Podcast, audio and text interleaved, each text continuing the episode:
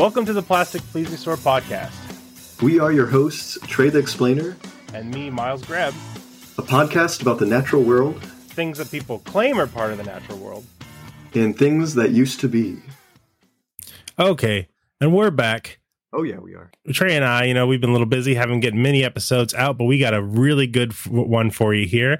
We have an extra special guest, um, one of the greatest YouTube anthropology guys around. Why don't you introduce yourself, buddy? Bada bing, bada boom. Hey everyone, uh, Stefan Milo here. Stefan Milo Savlovich here. That's right, the anthropologist with attitude. I don't know about that. the anthropologist part or the attitude part, but yeah. Well, well, you do cover anthro stuff. I guess you may not have it. You don't. Have, what What's your background in um, anthropology? Then you don't have a degree, right? I have a degree in archaeology and anthropology. Yeah, just a cheeky bachelor's okay, degree. Yeah. Awesome. I'm a, I'm no expert. Yeah, well, that that's that counts better than I got. Yeah, yeah. So, um, so tell us a little bit about your show, all the things that you talk about on. I mean, you know, Trey and I know, but for the listeners, yeah, I uh, just try my absolute best to create archaeology and uh, anthropology, specifically like biological anthropology, human evolution videos that are grounded in science and uh, you know a very responsibly sourced and um, transparently sourced. I share all my sources, mm. and I also aim for them to not be rubbish. High quality animations and maps, and, and really try and bring the past to life. That's what I try to do got amazing art. Like uh, I gotta say, like your your stuff is so it's so fine. Sometimes I want to Im- imitate it, but I can't.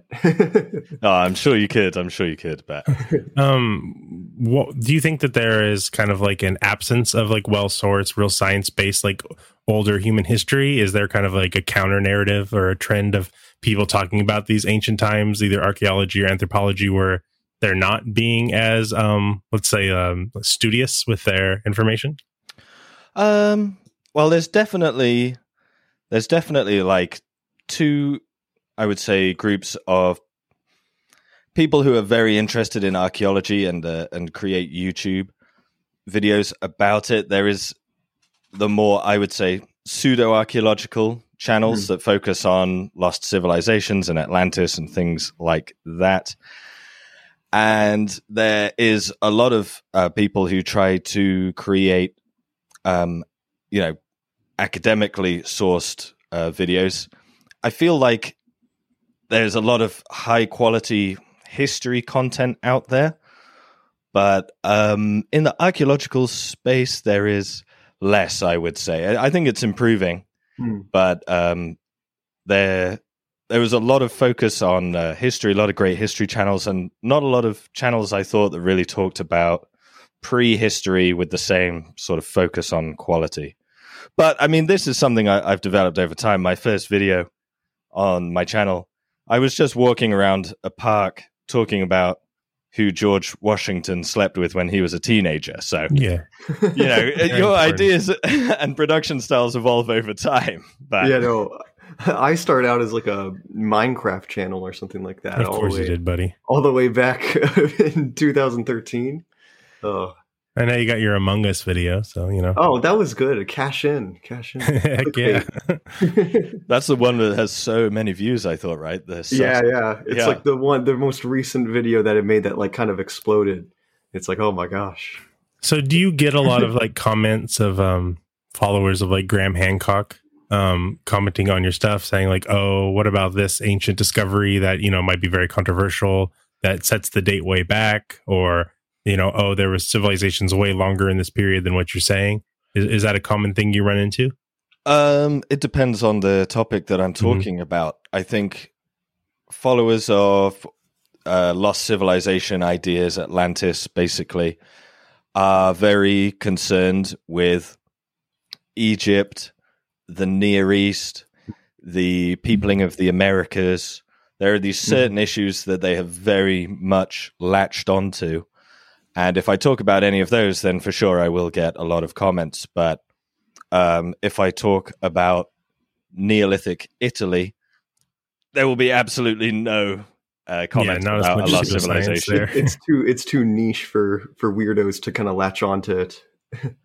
I just think it's like because I, I listened to your interview about uh, Göbekli Tepe, and that was really interesting to to hear like all that. You know, it's such a fascinating site, and there's all this cool stuff we could learn about it, but it's a little bit difficult to research it because of the you know competing. Let's just say like pseudoscientific hypotheses about it. it. It can be hard for an interesting person, a person who's interested in it, to find like real information. So, like, hmm. I thought that video of yours was, was quite informative. Yeah, I'm definitely planning in this next year to make a video about that time period and that part of the world Mm. and make absolutely no reference to pseudo archaeological claims That would be nice. that's that's Yeah. reassuring. because because Göbekli Tepe and the sites in the, those region they really are changing our understanding of human history and they're such fantastic sites and but mm. it's so annoying to talk about probably one of the greatest archaeological discoveries of my lifetime in the negative because people blow it so far out of proportion and it's Yeah. like well it's not you know you it's so annoying to talk about these incredible things in a negative do, you- do you mind explaining what the site is a little bit to the listeners who may not be familiar with it? Yeah. So Göbekli Tepe is, uh, you could call it like a megalithic site, basically big rocks, huge stones. Um, sort of, I suppose you could say, a similar idea to Stonehenge. These people are gathering together, creating these huge T shaped pillars, which seemingly uh, represent humans because they have hands and it's seemingly like an artistic representation of humans in these huge T-shaped pillars. And uh, the site is absolutely huge. It's spectacular. And what is so uh, interesting about it is the age. It's about 12,000 years old, I think, off the top of my Hmm. head. And that is before what we would call the Neolithic period, Mhm. where humans had, had developed agriculture. So, um, it sort of predates that and and um it's just a, a sort of scale of um construction that in the past we might not have thought hunter gatherer communities were doing but Mhm. again there's like a lot of nuance in there because using the term like for some reason we have divided the whole economic history of humanity into just two things hunter gatherer and farmer these people were probably like in the transition to farming that these things take thousands of years and many of their Sure, yeah. aspects of their lifestyle might have been much more similar to what we would think of as farming Yeah. One of the things that I always found very spectacular about the site is all the carvings. You know, like there's the big raven. I don't. I guess it's not a raven, buzzard looking bird, whatever's on it, and all these things. It's just so interesting to see the way that like um this kind of abstract art was done back then, and like what do they mean? You know, yeah they're seemingly like these t-shaped pillars which are humans also have animal symbols alongside them and one idea is that these animals are maybe representing different uh, groups within this community that was building like Göbekli sports Tepe. mascots. yeah Mm. you had the vulture people and the fox people and the boar people. Um, so, I mean, an- anyone listening that hasn't seen Göbekli Tepe, uh, Google it right now because it's fantastic. Yeah, it it's it's awesome because it's just like this really romantic and powerful idea of humans in the past coming together before we thought they could, and it just keeps showing us like how awesome humans are at solving problems and doing stuff even before we thought they probably could do it. And also, like it just kind of shows that there's still really fantastic things to explore and learn in this world, you know. And it's um because sometimes on the show, you know, we talk about debunking historical mysteries or saying, oh, this site isn't what people quite thought, or this animal people think they're seeing isn't really there. But there is really cool stuff to see, and this site is one of them. So, um, looking at it from a scientific point of view and like telling the real truth about it, I think is really awesome. And it's a good example to get that kind of fun and mystery back into archaeology, anthropology. So, Yeah, I, I'd have to say I'd have to agree with Miles there. Where like it's so disappointing, disheartening when like you go through like pseudo archaeology stuff and you just debunk it all over and over and over again. It's so nice to like get like a refreshing thing. Like, no, this is like an actual cool discovery, and like it's true and it's not like something somebody made up. you know. Yeah, I mean, this is. Uh, I mean, I think we. I think people would always assume that uh, archaeologists would always assume that humans at any stage of our development are getting together periodically because otherwise you're just sleeping with your family all the time. You have to meet other people.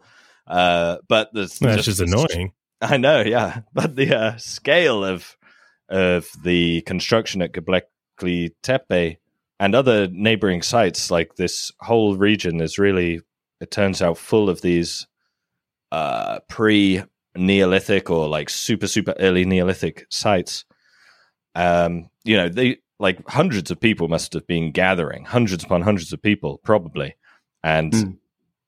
like imagining that in prehistory is uh, just fantastic. Like it must have been such a spectacle when they were all together.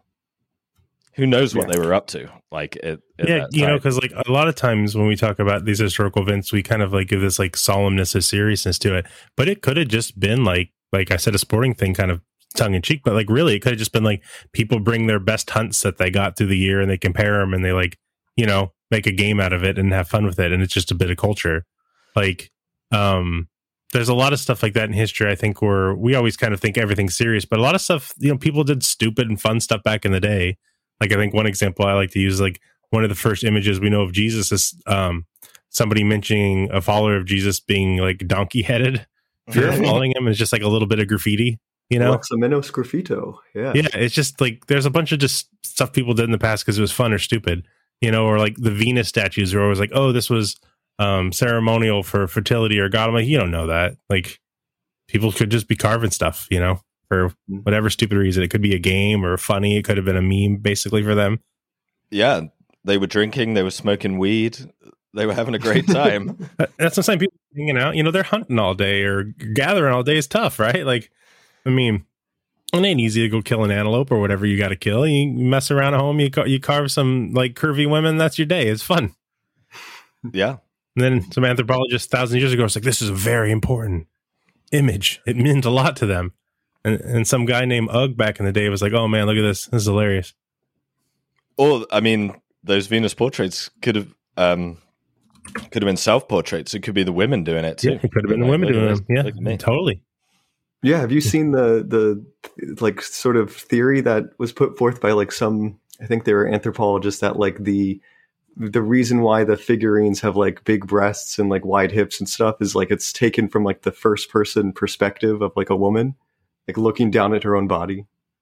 It's a weird. Theory. That's interesting. Yeah. See, like, it, like I like stuff like that because it makes us kind of have this real human connection. You know, like that's why I kind of like want to take away the seriousness part of it, unless there's a good reason to think there's a serious part, because people just do stuff for weird reasons, and and that's kind of cool. So. Mm. For sure. Yeah, I love all that. I love all that. Yeah, yeah. Um, you mentioned the peopling of Americas has the, the long history of like um, that being involved in you know competing theories, theories that have dropped off, or pseudoscience, and then you know it's actually a really interesting topic in itself, legitimately. Um, mm. There's been a couple new scientific findings that we really wanted to talk about regarding this, so um, I thought we'd just kind of like lay the the found work for that. So obviously, of course, you know humans um, probably evolved in sub-Saharan Africa, then came out to Africa and spread through, you know, Asia, India, Europe, and met other sapiens and started, you know, diverse cultures and everything like that. Mm-hmm. Um, I think is this right? Like most major civilizations for quite a while would have been like you know around the Levant, Mesopotamia, um, and then like you have people that go to northern Eastern Asia for a time, and th- you know we have uh, like bits and pieces of languages from that time period or tools they were using so we can see like some culture start to develop in northern asia and then um, we start to eventually see this um, movement possibly into the americas. Now the civilizations from asia europe indian india were like not aware of this right? We don't exactly know how they moved over. There's lots of competing theories we'll talk about but this is like a, a pretty momentous event in history because the people like writing things down or telling, you know, oral histories and the biggest population centers of the world basically kind of lost track of this group of people living up in um, northern Asia who started to migrate down to the Americas. Um, how they migrated is not fully known, but you know, there's a very popular theory. Yeah, you, so you have Beringia, right, which is just think of it like the big part between Alaska and Russia, right? So there's this thing called the glacier maximum, is basically when the glacier is the biggest. So there's like a shrinking and um, increasing of the glacier, and there's only so many times and people can move through this. And so we began to get some geological information that showed us where that was. You are right. There's, you know, at this time period we're talking, uh, the Americas are connected to Asia because the sea level is lower, and Alaska is connected to Siberia. And for a long time, there was this idea called the Clovis First, um, which the Clovis culture existed in America, I want to say roughly 13,000 years ago, maybe. That's yeah, it's seeming- about the Anzick child is at 1244. So, yeah. So we're roughly talking 13,000 years ago. We see the emergence of this uh, cultural complex in the Americas. And that roughly coincides the geological evidence that there was a gap between the major glaciers in the North American continent. And so there was this idea that humans traveled down this ice free corridor about 13,000 years ago. Yeah. So anyway, so we have this migration from um, northern Eastern Asia into what we now call the Americas, and these people were, like I said, mostly lost to the major population groups, um, what we typically call the Old World. Um, however, eventually around the 13th century we start to have camps from these northern europeans who you know were tracking calories from fish basically and had strong naval traditions that seem to start to move westward mm-hmm. um, and there's lots of like minor findings um, and some important ones um, that show that what we typically call vikings um, ended up landing in north america yeah, so uh, the the story I got is this sort of more recent uh, paper that came out. That is uh, that the Vikings in North America sort of paper, and it uh, kind of like just sort of confirmed, like put a, a definitive date to this uh, con this not concept, but finding that discovery that was known has been known for like a while. Um, that like the Vikings or Norse people were in uh, reached North America uh, around like the 900s to 1000s or, or 1000s AD. Um, and yeah, this paper was pretty cool how it nailed down a very specific date of uh, 1021 AD. Is that there was evidence of North American, or sorry, of European presence in North America itself. So that's a few uh, hundred years earlier than we thought, right? Yeah, yeah. So like for a while, like um, the best evidence, I think I remember, if I remember correctly, um, was this like Maine penny. And it's this very kind of controversial find in 1957 where like this um, European uh, coin was found in a um, Native American uh, burial in in Maine uh, in the United States, and um, but it was found by like an amateur uh, archaeologist, and like they couldn't really check the provenience that mm. well.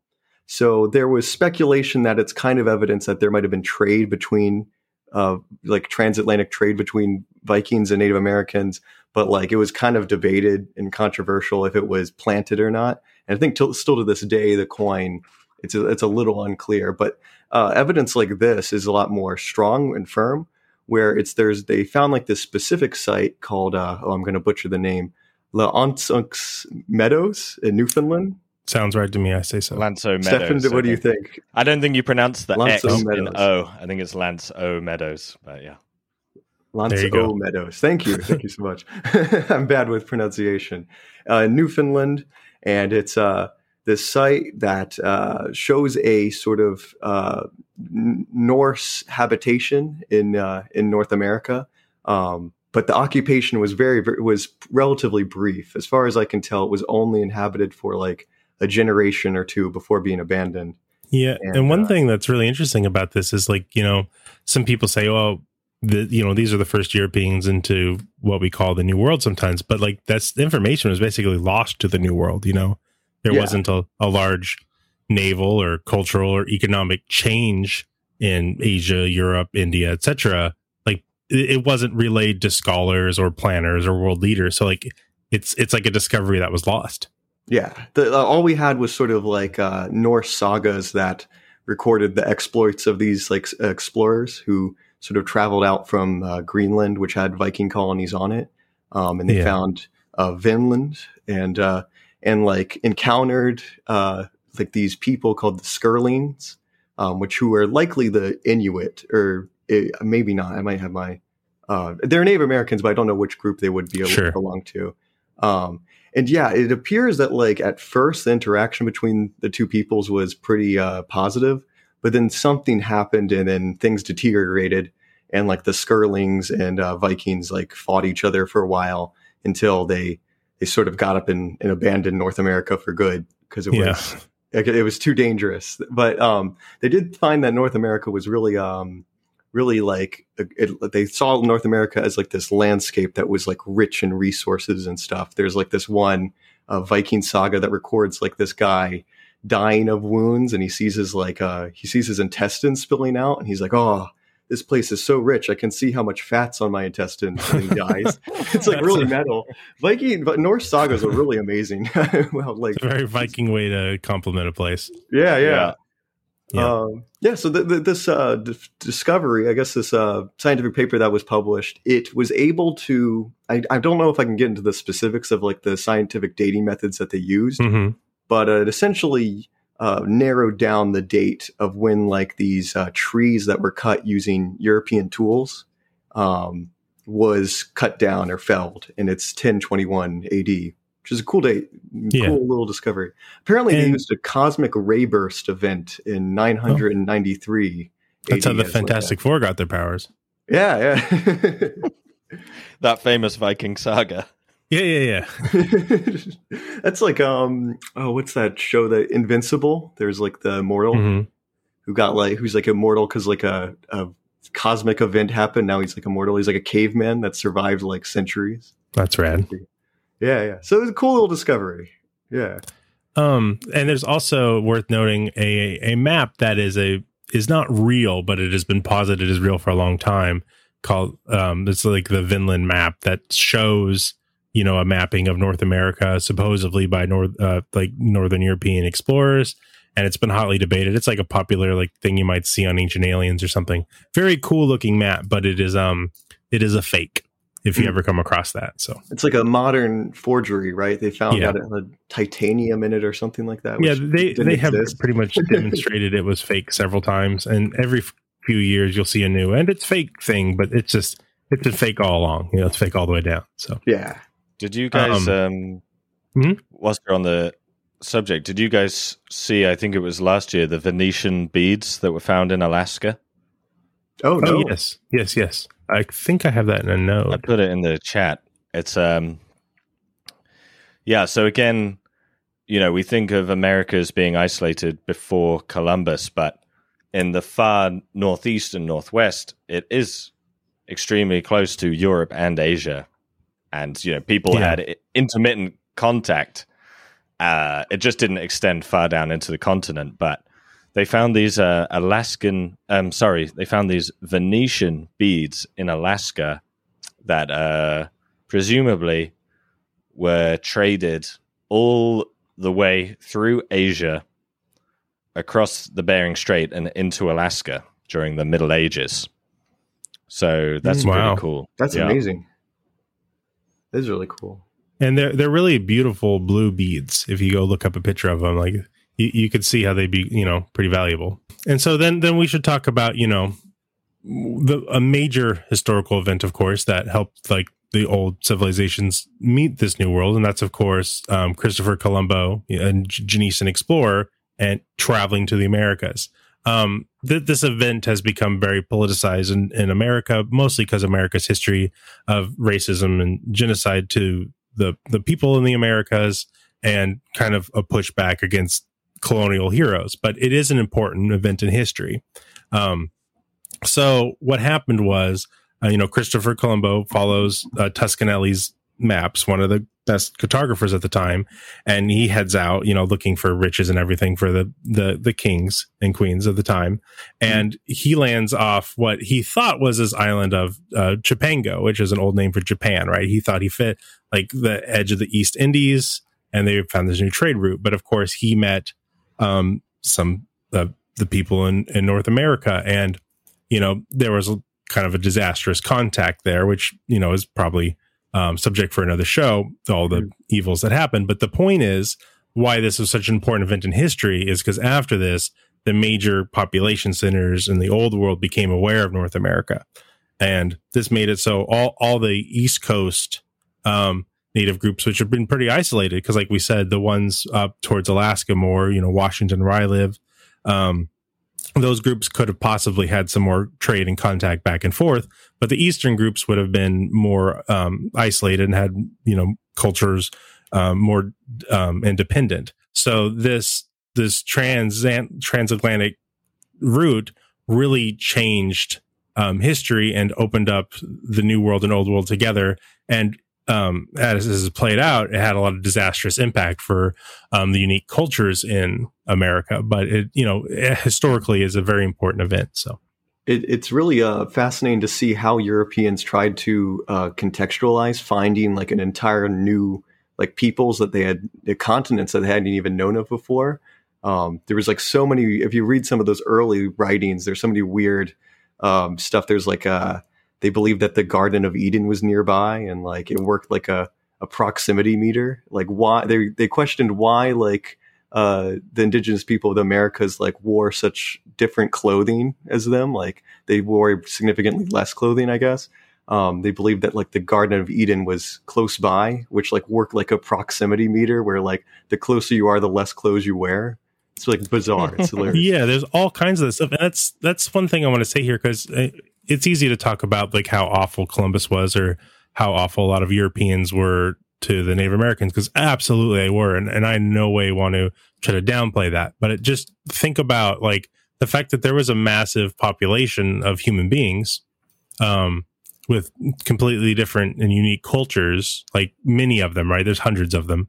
Um, pretty much were lost to the vast population of the world, right? Like like about 90% of the human population had no idea these people were here. They had no idea this continent was here. It just wasn't known information. So finding that's like, you know, a once in a civilization event. It's, it's a pretty amazing thing that happened because, you know, most people live in these areas that we can trade. You know, if, if you're um, working in Europe or India, you might not know everything that's going on in China, but you hear some things, right? There's some cultural mobility there, but basically none of it from the Americas. So it's really interesting that there's this lost group. And so, yeah, these, you know, Christian Europeans who found this stuff um, had to describe it some way. Like you said, some of the popular theories were that it fits into their Hebrew mythology. So, mm-hmm.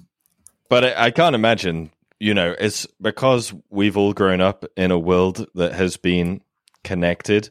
It's hard to imagine meeting a people and an entire civilization with which you have no knowledge of before. And our, all our cultures, even though you know we still have a lot of differences, we're a lot more homogenous now mm-hmm. than than we were back then. And it must, like, I don't know. There's no other way to say it. It must have been blowing their minds, like yeah. you said. And they're trying to contextualize it, like understand it both civilizations are trying to understand who these people are.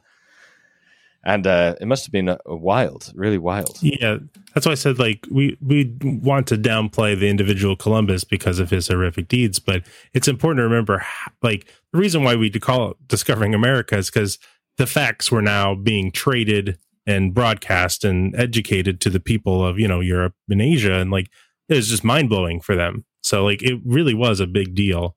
Um, and then European, you know, scholars and missionaries, uh, missionaries being basically theological colonialists, um, tried to, you know, kind of get figure out what happened here. And although they didn't have, you know, proper science the way we would do it, they tried to get their own theories. So one of the ones that gained the most steam was in, steam was in the 16th century.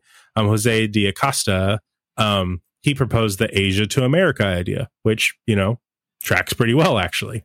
Mhm. Um, he was thinking there must have been some kind of lost land bridge, right? Which we now know is, is probably the case. And although his dates didn't all sync up perfectly, he proposed that probably the glaciers rescinded. And when they rescinded, people walked over. So, you know, pretty good job, D'Acosta, on that one.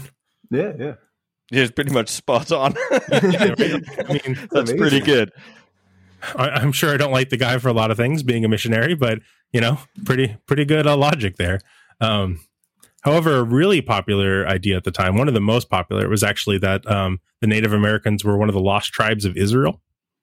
Um, because in Hebrew mythology, there's a certain amount of tribes after um, Joseph's whole ordeal, and um, you know, it's always been, well, where's the lost tribe of Israel?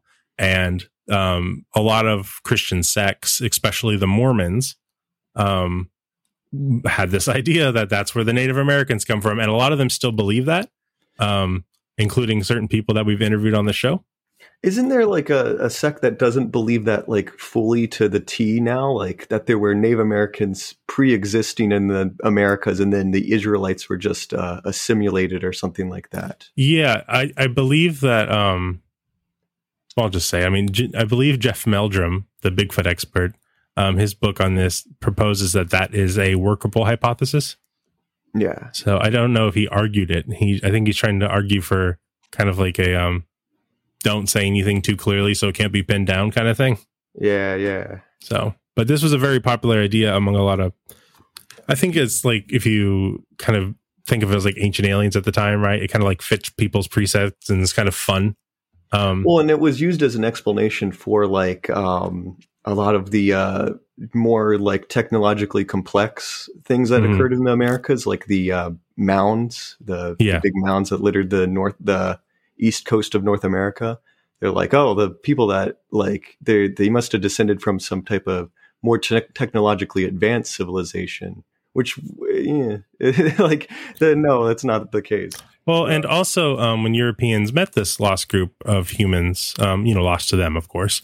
Um, like this, they were kind of in a post-apocalyptic state. There was a large plague before this, you Mhm. know. So like Europeans brought in, of course, diseases, um, but there was actually a large dying off before, and so like they kind of met a lot of these um, civilizations when they were on their back leg already. So Yeah. there's a lot of that, um, which allowed Europeans to kind of take advantage and exploit these groups, unfortunately. Um, so a lot of this started to change, however, um, in 1908 when um, George McJunkin, who was a, a geology enthusiast, he didn't have a degree, but he was self-taught, something he really liked, and he was also a cowboy, pretty awesome guy, um, geologist slash cowboy. Um, he found a fossilized Pleistocene era bison. So Pleistocene era, you know, it's glacial era, like 12,000, 14,000 years ago or, or longer you know, but human interest, it's 12, 14,000 years ago. Um, and it had a spear point in the, in the remains. And a very interesting thing about this spear point was, you know, we didn't think people were back there at the time. And that is kind of like where we get this Clovis idea, because we had the 16th century idea of the glacial maximus, you know, moving and people coming in through um, Eastern Asia. Mhm. And then we start getting these Clovis points, which are very distinct spearheads right that look like they're made to fight for big game and and this all just kind of lines up it lines up perfectly with, with with the geological evidence. I don't know. Is there a study of ice? Is that a field? Does it have a name? Uh, I'm assuming there is a type. I don't know what their name is called. right so I, iceologists. Hydrologists, I was going to say, yeah. yeah yeah and ge- geologists and then the archaeological evidence and, and the anthropology evidence all kinds of lines up to this clovis first idea right? And so like this is like what my my, my comic is about this this time in north america and these people and their culture which we don't know that much about but it gave us a really good idea of who were apparently the first americans right the people who came over Beringia. Mm. but um as stefan was saying there's a lot of other sites that have kind of disproved this Clovis first hypothesis, and we're learning a lot more about this. For sure, yeah. There's uh so the uh eesh, what is the name of the the first major site to challenge that idea was down in Chile, and its name absolutely escapes me now that Is I it- have to talk about it. Is it Monte Monte Monteverde? Monte Verde. I think Yeah. you got it, Trey. Yeah. Yeah. Um, which I believe is um, uh, certainly pre Clovis. Maybe it's around 14,000 to 800 years old. But again, the chronology of, of the site is debated, but certainly it's pre Clovis. Yeah, and this is found in the 1970s, and so like it, it would be a pre-Clovis site if these materials were were actually um, confirmed to be dated at this time period. So yeah, still, it's um, it's a controversial site. There's all the early sites in the Americas are quite controversial for reasons uh, we can get into in a bit. But but the dating of this site is sound, and it is uh, pre-Clovis, and so this um, you know connection between the ice corridor and the Clovis culture appearing and the the peopling of the Americas no longer really holds up. Um, Mm. But that's not to say that there was just one migration of people into the Americas for a start. Um, but now people are thinking more along the lines of a sort of coastal migration, like rather than being dependent on a gap in the glaciers, people are hugging the coastline, sort of making their way around Alaska and then and then down into the Americas, following the coasts, and uh, that's basically the the current idea of how yeah, and that might explain why some of our oldest sites are down south, right? Because like you might just think, okay, people from northern Asia came over through the land, you know, the land bridge when they could, and they came in a large group and they liked America, thought it was really rad, kill some mammoths, find some new food, really cool. So they started spreading out. But it could just be that a few came over, was pretty rough, got they got cut off, and then other people came down from boats, or maybe people came down from boats first. Then you know word got back, and then more people started coming over. So we don't really know for sure, but all this evidence is making it seem more complex, but also more awesome mm-hmm. because it just shows that if really there all these routes had a little bit of success and people found different ways to come down into this new world, it just shows how awesome these people were making it work, right? Because it's pretty hard to go through a super cold ice place you've never been to and then find enough calories to live while doing so. yeah i mean i think i think we'll we'll almost certainly probably move to a model in archaeology and anthropology where the peopling of the americas was complex involving multiple groups traveling multiple different ways at different times. Um and but now that for sure the peopling of the americas is older than that clovis occupation how much older is now currently the huge Yeah. debate? And and that's what uh, archaeologists and anthropologists are trying to solve at the minute because they have um a couple other sites are like the Paisley Cave in Oregon. They basically found poop. You know, that's pre Clovis. Um, Yeah. so that's down the coast a bit, and then um the They, they literally they literally shit on the Clovis hypothesis. yeah. Oh wow. Hey, hey, And, joke. shout out um, to oregon shout out to everyone who does poos in oregon which is me and um, um, 16,000 before present, there's um, pre Clovis artifacts at the, the Meadowcroft site as well. Um, there's the Bluefish caves that some people bring up. Um, now, these caves, you can see megafauna bones, right? And there's large carvings on them, apparently. And these would be 24,000 years before present. So this would be way long ago, but this is pretty controversial. And, you know, I'm not an expert in it, but my looking into it is I would say, uh, I don't know. You know, I, I, it doesn't super convince me because, like, they're, they're not like distinct carvings. They're things that could have been carvings, but they, they could have possibly been caused by other things. So, I, I would not bet against bluefish caves for sure. I, I would I Yeah. I would bet that Okay. that is a twenty four thousand year old uh, date personality. well, that's that's pretty awesome if it is. You know, My, I remember in uh, my undergrad, my uh, professor used Bluefish Cave as like an example for their theory. I don't know if it's their theory, but it's it's a theory that they conveyed that um, like people c- c- crossed into America, but then got stuck for like a couple thousand years due to like glacial cycles or something like that in that area, and so there was like sort of a, a waiting period. that's don't know not if that's true. unfathomable. Yeah, yeah, that's called the Beringia standstill Ooh, there you go. hypothesis, I Yeah. think. And uh, that's why sometimes Bluefish Caves isn't included on discussions of early occupation of the Americas because it's considered a part of what would have been this Beringian land mass. But honestly, to me, that's splitting hairs. Like, if you're that deep in Alaska, you're in America. Whether we call it Beringia or not is, uh, Well, is it, splitting could hairs have been like Europeans' discovery of the New World, right? Because you have the um, Northern European discovery well before you know the Genosian discovery, but it kind of gets lost and it didn't have as much of an impact. So the later um, movements could have had more of an impact, and they're the ones that like really did it. But you could be technical and say it's it's further back if you want to, you know. D- does anybody still support the the Solutrean hypothesis at all? I'm sure somebody does. It- It's like that weird one where like Europeans crossed over. Yeah, because that was based on um, what the Kennewick man.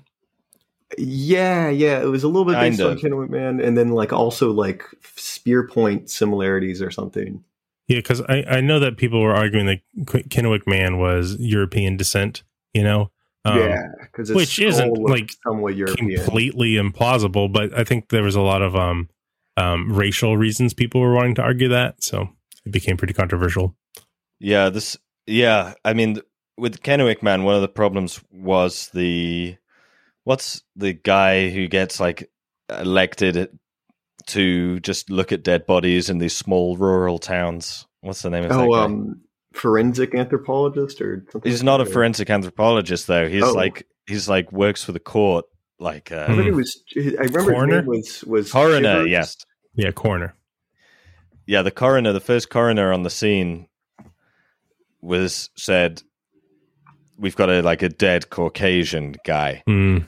And so people like leap on his just initial surface like taking a look at the skull for 10 minutes interpretation Yeah, which is pretty irrelevant, really. Well, and it's also applying modern racial categories to something, so a person that's thousands of years old. yeah Um, Yeah. and those same distinctions won't really work the same way.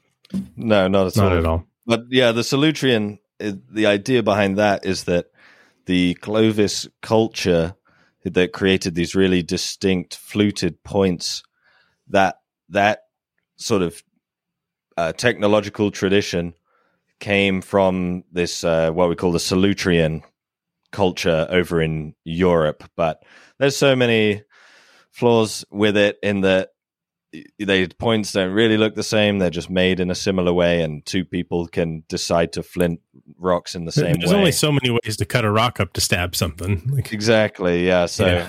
it doesn't really uh, add up. It's not to answer your question, Trey. It is not widely uh, believed by anthropologists and Yeah, that's what I assumed.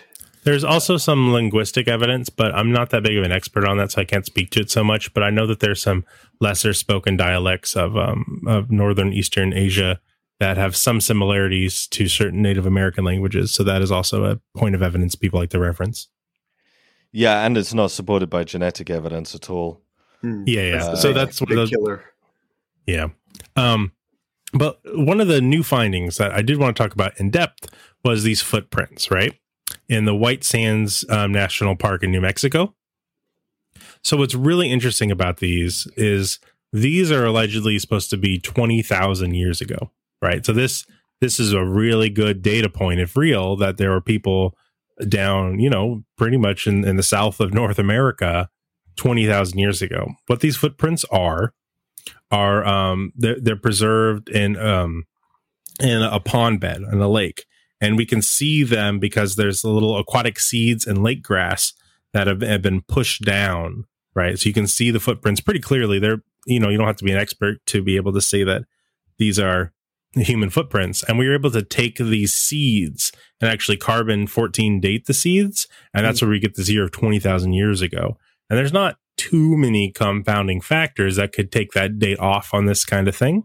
So it's a pretty good data point that there were people down there 20,000 years ago. And also, one thing I like about it is most of the footsteps were from uh, teenagers and children. So, I mean, we don't know for sure, but it kind of just seems like there's a bunch of kids hanging out, playing in the lake, you know, playing. They, they probably didn't know Marco Polo, but they probably had their own version, you know, doing cannonballs, hanging out. So, um, I really like that kind of stuff where just kind of people being people preserved in history. Um, also, at, this time, New Mexico during the Pleistocene, it wouldn't have looked like New Mexico now with the yellow filter that you see on Breaking Bad. Um, it it would have looked um, more like modern Minnesota, you know, more wet. So kind of think of it like then. Um, also, at this time period and in, in these tracks, they have some um, footprints of of mammoth and dire wolves and sloths, which I like to say um, confirms that my book Clovis is real because it has all those things interacting with each other. And so it was nice to see that archaeological evidence proved that my fiction story was real after all. So That's awesome, man. Yeah. yeah.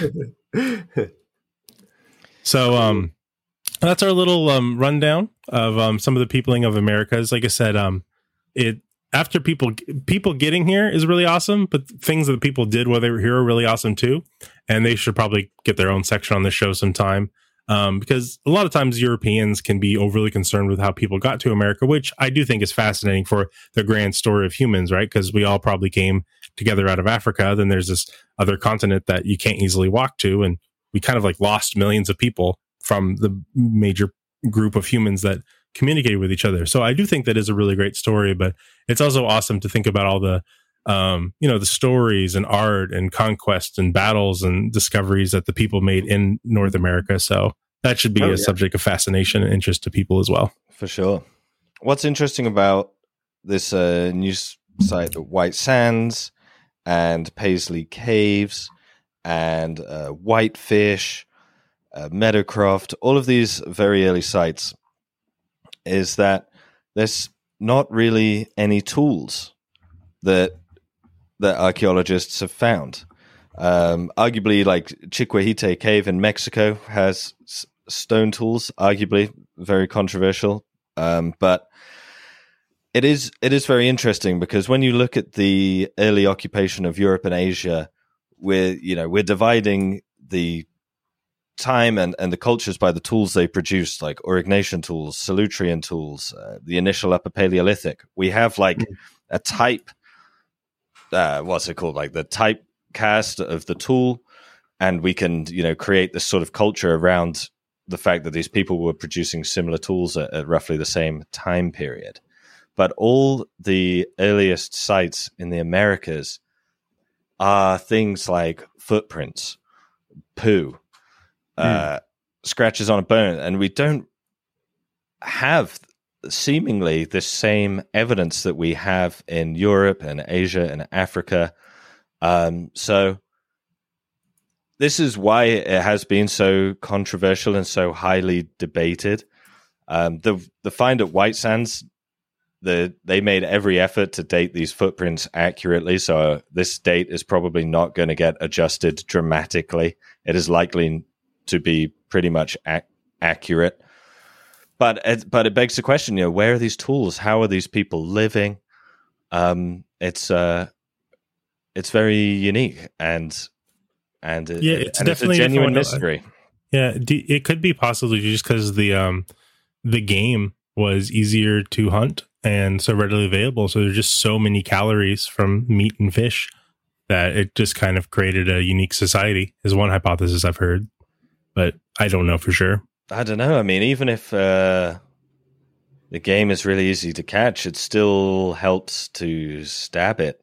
Like yeah, you, you maybe still need just like a knife deer to in the head. butcher The deer didn't know what a human was. They just go over and smack it on the head. Yeah, I know, but what? Are they not going to then cut it up? You still need like knives, and it's it's it's interesting. I this is just a personal speculation from a non-expert, so take this idea and shove it right in the bin. But um, I do wonder because uh, early Americans, you know, crossed over from Siberia. Maybe they were used to living in a in a much more open landscape and weren't reliant on shelter in caves. Like a Mhm. lot of the finds in Europe, they're all coming from caves, realistically. And so maybe, well, Okay, however so they were living, like a um a presumptive cultural difference. So Europeans are are used to because of their topography living in a more like sed- sedentary environment where you think that people possibly from northern Asia, you know, had lo- like, you know, wide taigas and and valleys and so they didn't have that, you know, stay in one place kind of um culture. So when they moved over to the Americas, they kind of carried that with them. That's my own personal speculation Sure. because you know why in Paisley Caves are we finding the poo? But they're not living there. You know, where's like the hearth? Where's the tools? They just stopped, took a dump, and carried on their way.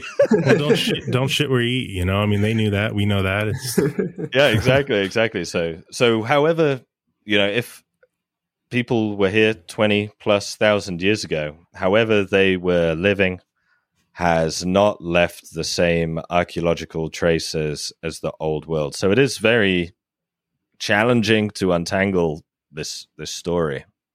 Yeah, that's very odd. I never thought of it that way. I just think of like how awesome that dude or lady that was like at the edge of Asia there and saw this like icy, cold, narrow, almost fantasy looking like challenge, right? Like obviously there's like a dark lord that lives on the other side of that. It's like like it's it's surrounded by water and and and like ice all the way through and he's like I'm going through that. You oh, know? Mi- Miles, you would love um have you ever seen um Monsters We Met? It's No. like this it's this documentary made by um Discovery Channel or something. oh no, like I have seen that because there's a short face bear in it. Yeah, yeah, yeah, and it's chasing Yeah. after the guy, and it Yeah, shows yeah. like the first, the first Americans entering the the continent, and it's like untouched and stuff. It's that's but cool just just think how cool that is, right? Like they don't know, like like these people were so brave to to walk across this ice. I mean, we don't know how icy it was or not, but it was probably pretty cold. It wasn't too fun. They didn't know think, what they. I, I genuinely think it was just another day in the office. Like I don't. Yeah. I, I, I genuinely think like like that's probably my storyteller brain coming Yeah, in yeah. to make it cooler. like these people were already living in the Arctic. Like they were very comfortable in the cold, Hmm. and Just, just going down the little- road. Yeah. Yeah. just little by little, you know, they were probably just following the food. It's like I don't think they consciously were like, you know what, today's.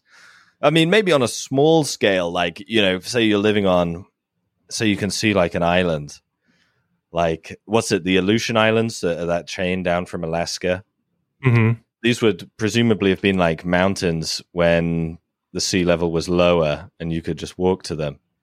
So maybe they had like, you know what, I am going to cross that mountain today. Let's cross that mountain. But I don't think I certainly, you know, it's hard to. I just They're know, so used to living in the wilderness, you know, they're so good at it. I get the let's just keep on going because there's good fish down there thing, right? That's completely that makes sense. But I think humans recognize mountains as a something, right? I mean, a lot of a lot of gods started as mountains. Like the the, Christian God probably started as a volcano back in the day. Um, like people see mountains and it means something to them. I, I it's just it's a poetic thing because it's like this thing in your way. Like there's That's not true, a yeah. valley there. There your friends can't be seen. You can't just go over there. There's like nature itself is telling you no, this is a gate. It's an obstacle. And I think that you know, I live in a world that has massive amounts of culture from all over the world and history in my brain. So maybe I'm thinking it because of that, but it seems to me that humans like know what a mountain is to them. It like means something to them. And, and if you can get across that and be a badass, you know, gonna do it. That's true. Yeah, that's true. Right. But you know, I could be totally wrong. Yeah. Um, so yeah, that's our long talk about that.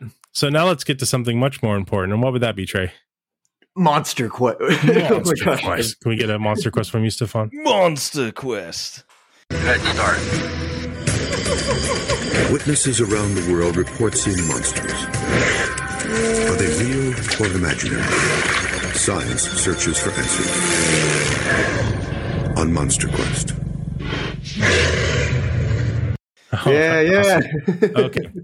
All right. So yeah. Trey, Yeah, yeah, yeah. What's up? we are going in search of something this time. Um, right. and they like breakfasts and a pipe and a walking stick, They live in a little hole. a little hole in the ground. Not not a British. dirty hole. Wait, are, are we allowed to legally allowed to say say what I'm, we were about to say? Yeah, Okay. because we don't follow the law. Because I put copyrighted stuff in this podcast all the time and nobody cares. So this is saying YouTube, baby, it's podcast world. In fact, I'm going to play da-da-dum, ba-da-dun, da-da-dun. oh my god. Demonetized. yeah, yeah. That's that's what happens. Okay, but anyways, in this monster quest, we're on the search of a tiny little creature that um is maybe a hobbit, maybe it's kind of an orangutan, maybe I it's like how a, you just said maybe a hobbit. yeah. What is it, Trey? so it's Orang Pendek. Oh, what's that Cool. guy? Little creature. Uh, it, it literally means I'm taking this from Monster Quips. Short man. hmm Um, and it's this this little creature uh, in uh, in Indonesia, hmm uh, on the islands there. It's this. It's kind of like a miniature Bigfoot, snack sized Bigfoot. Uh, yeah, they say they're like like golden in color and like three foot tall. Yep. They Yep. walk upright. They're quoted as having a um, disturbingly human face, whatever that means. half man, half ape. yeah, half man, half ape. So, have you heard of the orang pendek before, Stefan? I had I had vaguely heard of it, yeah, when uh, reading about uh, a real life hobbit, which we'll probably talk about later. I had vaguely heard that people in that same area had uh, tales of small people living in the forest, but I didn't know the name. Now, of of course, um, of course, there are real life hobbits, um, regardless of what um, anthropologists might say, because um, the There and Back Again, which was turned into what um, modern Europeans know as the Hobbit, was the passed down accords of the Red Book, which was started by Bilbo and finished by Frodo and passed down through history. But some people don't acknowledge that history is true, unfortunately. So, so wait a second. Wow, I remember seeing something about Mhm. this when you talked on on Twitter. I was like, "What is, is the Hobbit uni- the Lord of the Rings universe is supposed to be Earth? Is that is yeah, that right? it's from the Red Book. Oh um, these God. are tales of. Um, so we're in the Fourth Age. okay. So yeah, um, the events of the Hobbit and Lord of the Ring take place in the third age of Middle Earth. We are past Middle Earth now, right? That was the because the beginning there was no sun and moon. There was the two trees that lit the world, and it was kind of round. Um, and then that the trees became the sun and moon in the second age. In the third age, things started to resemble like the modern way that um, physicists are starting to understand the world. And then the fourth age, it's how physicists understand the world now. But this all really happened in the past in Britain and is the origin of Britain, as we've learned from the Red Book. Um, small note here. Um, I believe we're actually in a later age than the fourth age.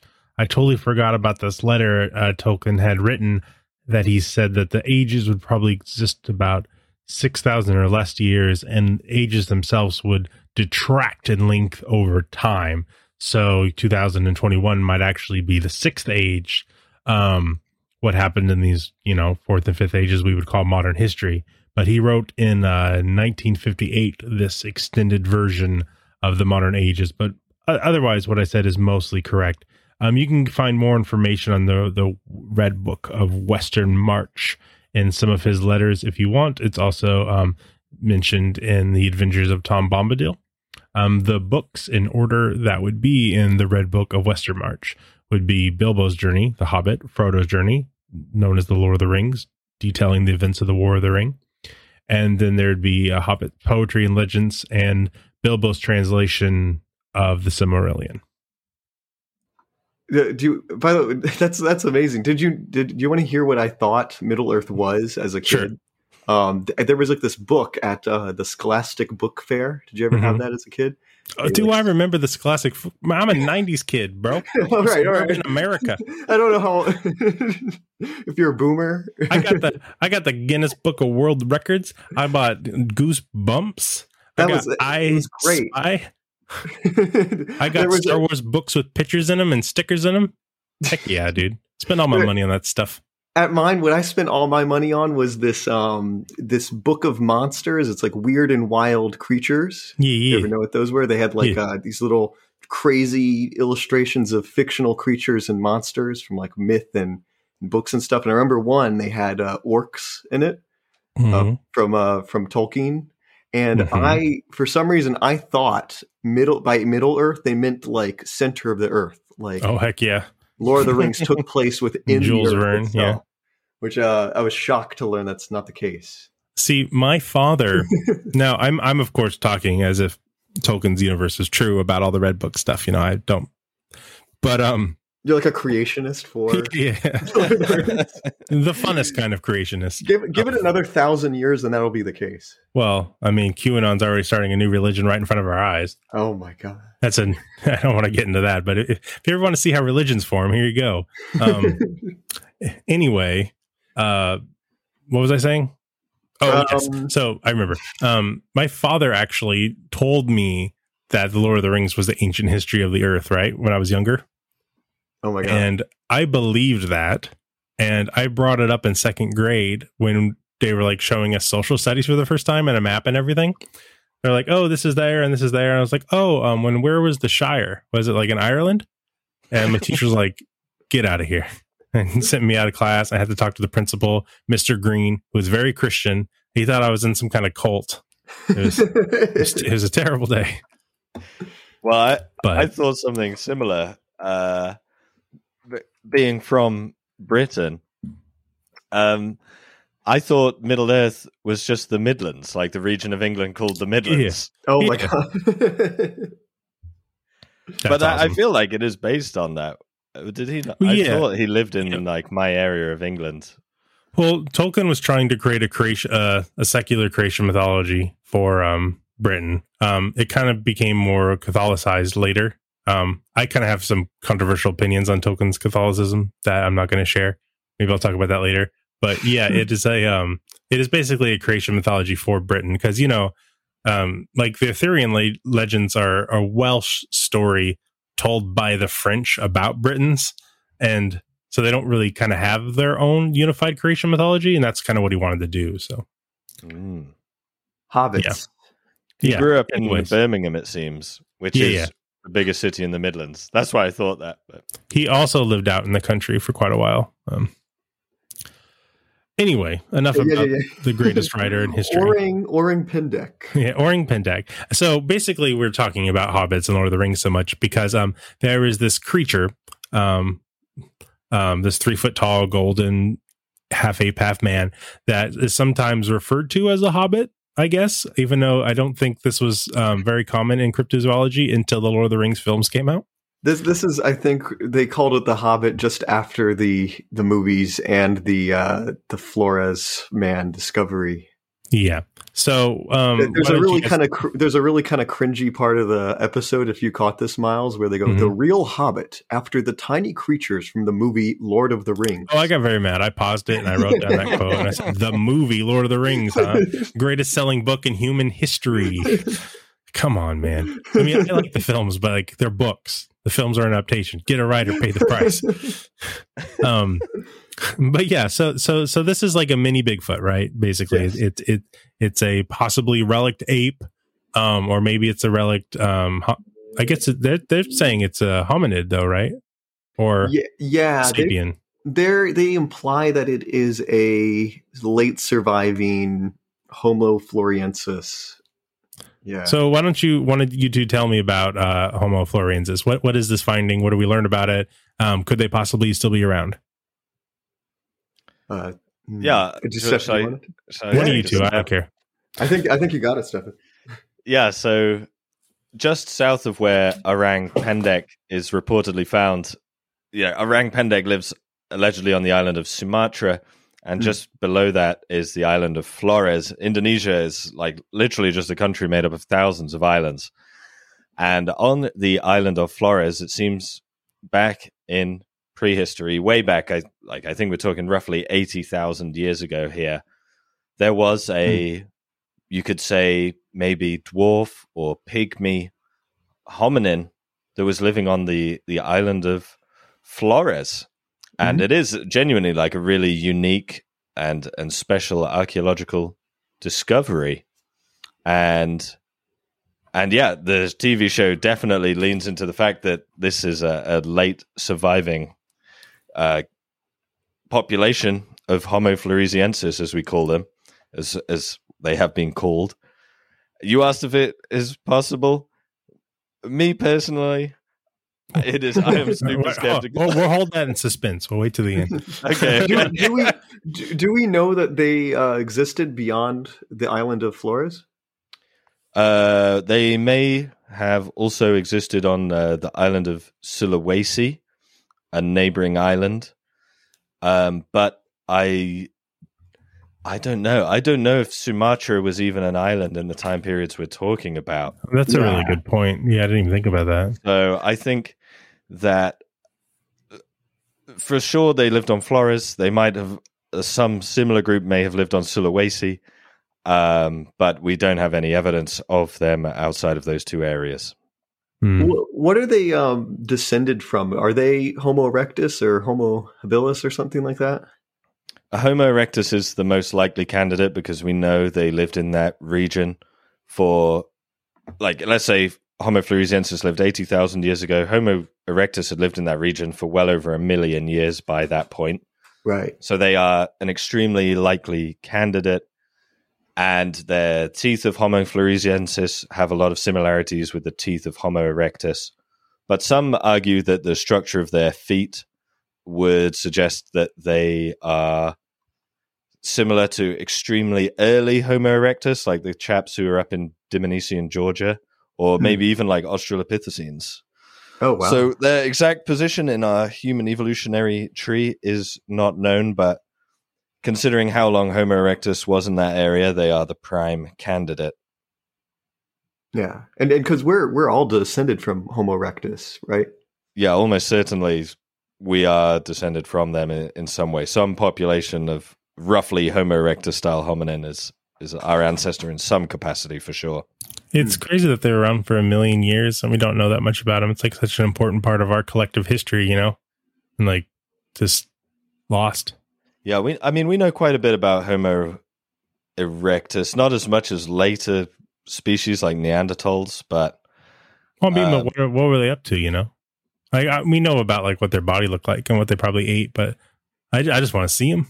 That's what I'm saying. yeah, yeah. Like there, there they are like did they, did they like to explore? Do they like do things as as as groups and in ways that we would notice as interesting? You know, like it, like I know we know some like facts about them and everything, obviously. Um, but I mean, like I just I just want to see them, hang out with them. Well, an interesting idea is that like Homo erectus, they were around for such an immensely long time, like relative to us. Like there must have been like really crazy um, d- d- diversity between them. Um, Yeah. for like, sure, physically. yeah. Um, that like would be unrivaled to what we have. It's crazy. I mean, they probably fought wars against each other and stuff, right?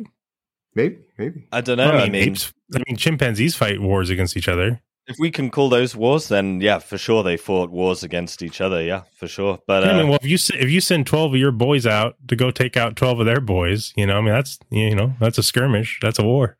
that's just a Friday night in England. that's just how we do it around here.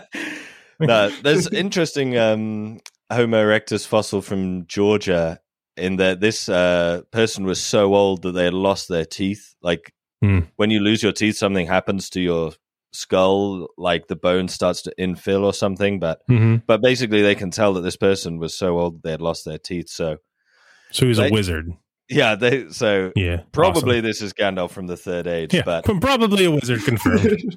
But if it wasn't Um, Gandalf, it, it at least shows that they're like human enough that they're taking care of each other. You know, they're Yeah. so I, I didn't want to imply some like lost civilization with um, apes armed with like weapons or anything. You know, when I mentioned the war thing, I want to make that clear. I'm just saying that you know there there there would have been some form of culture you think developed over millions of years between something with a opposable thumbs and a, a, a, a you know a pretty decent sized brain. So I would. I think we would be amazed at what they're up to if we could uh, yeah, wind the clock back. I think it, we would be shocked at how advanced they were personally. so I'm saying I want to see them.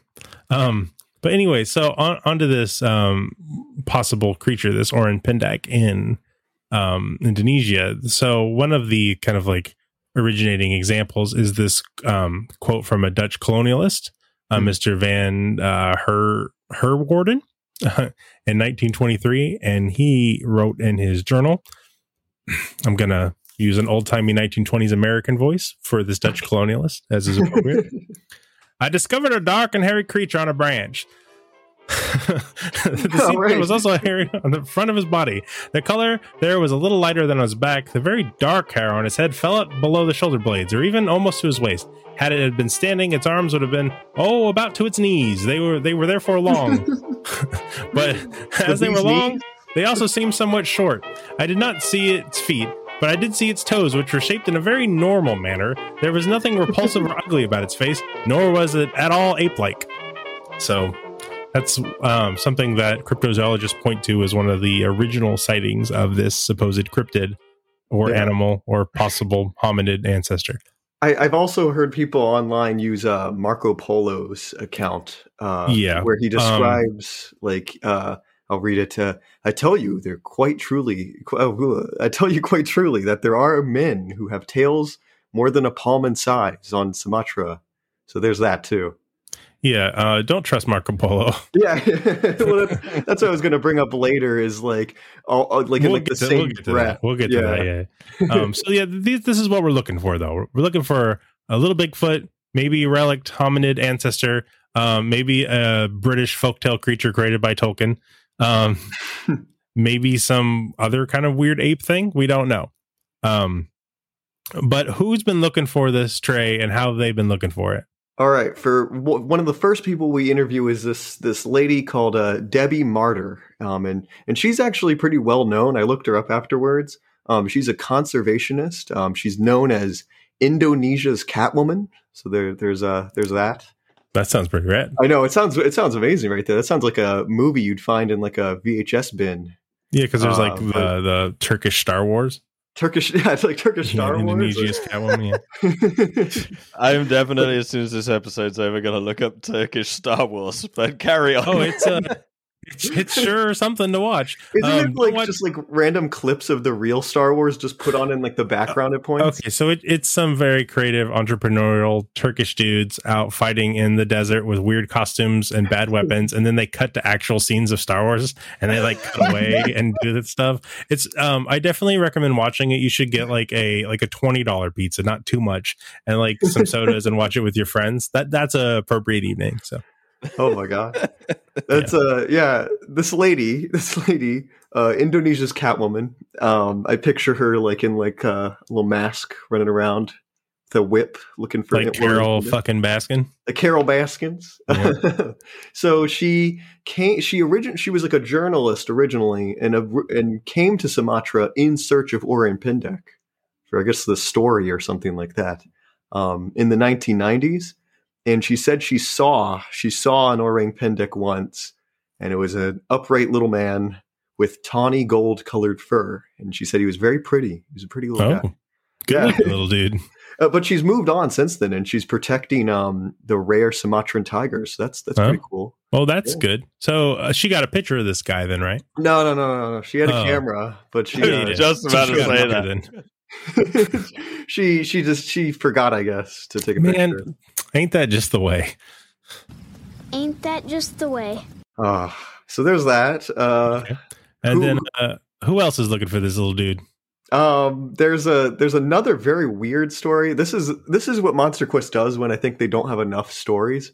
Mm-hmm. Um, is like they'll bring in there's like there's Larry Wilson, Oh yeah, helicopter pilot in Vietnam. he's in Nam. He was in the shit. So you were in Vietnam, if I'm not mistaken? Yeah? Were you in the shit? Yeah, I was in the shit. He was flying his helicopter and he was flying over stuff. He saw a tree that had been just eva- like destroyed by DDT, and uh, saw a little ape man on the on the tree at the top of the tree, and almost gunned him down in his his his helicopter. and uh, yeah, he was just sitting there. And I guess he he walked away. I don't know. Yeah, that story's a little weird, right? They like they show like the chopper, and then he's like coming up on this tree, and it's apparently uh um the you know defoliaged and everything because of you know Agent Orange or whatever. Mhm. And uh there's this little dude hanging out up there, and he's like, "Yep, saw a weird guy and left." That's the end of my story. I, I like the idea that he he almost gunned down the Orang Pendek, thinking it was enemy or something like that. Bad, It's no, he says guy. he says bad guy. That's He right. I, guy. I thought it was a bad guy. Uh, yeah, about frag decrypted. that's a that's an amazing idea to me. That like he just would have gunned this thing down in his big helicopter. Uh, yeah, but that's a little far from. Who's our far man from- searching though, Trey? Oh, the main man. There's two two main guys that we got here. We got Adam Davies, Mhm. who's a uh, is that the the British guy? Yeah, the British guy who's been looking for Andy Pindek, and uh, he's had a lot of encounters with it. He's had like I think at least half a dozen. Um, And so but, he's uh, got a lot of pictures then. he's got no pictures. Oh, yeah, what's up with that? That's you gotta strange. like you gotta like catch you at a certain point like it's it's not that like it's elusive it's that like you're just really bad at catching pictures of it It's not that I didn't see Bigfoot. I'm just bad at things. Okay, I can't, I can't do it. Modern Like, cameras can only take time a i can hundred photos. understand Yeah, yeah. Well, yeah first time i think you could understand like maybe just you're the shock of it overwhelms you but like third or fifth or 12th Well, you could, um, if you saw him like messing about and pulling down some branches, you just run over where he was and get some hair, though, right? uh, i don't know if we do that Okay. Okay. Anyways, the second guy, speaking of photographers, second guy is uh, Jeremy Holden, who's a Oh, yeah. wildlife photographer. He's like the Uh, main character of this episode. Yeah, they talk to him because he's got this great accent and he explains things very well. Um, yes, and he's here to take pictures of the Orang deck with his fancy and camera. he apparently has a history of photographing um hard to photograph or, or rare finded animals. So Yeah. that's good. So he knows what he's doing. He's an expert. Like he's gonna Yeah. for sure take a picture of this thing. Well, we'll see. We'll see. Yeah. The episode, the episode's title, if I'm correct, it's it's titled "Real Hobbit Revealed on Camera." on, yeah. uh, So I mean, we're YouTube. absolutely gonna get a photo of it. because n- number one, you know, it's going to be Bilbo Baggins himself, um, and it's going to be a great 4K photo, the first 4K photo ever, the greatest cryptid photo of all time. So it's going to be really awesome. we'll we'll see, Miles. Yeah. Okay. and so, what do they do to search for this thing then? Uh, so like they go, the Monster Quest team goes to Sumatra and hikes up into a volcano, um, which is really cool. It's got water and it's got a lake in it. Uh, and uh, yeah, they just kind of so they set up uh, some trail cams little Mhm. Always our trail cams, man.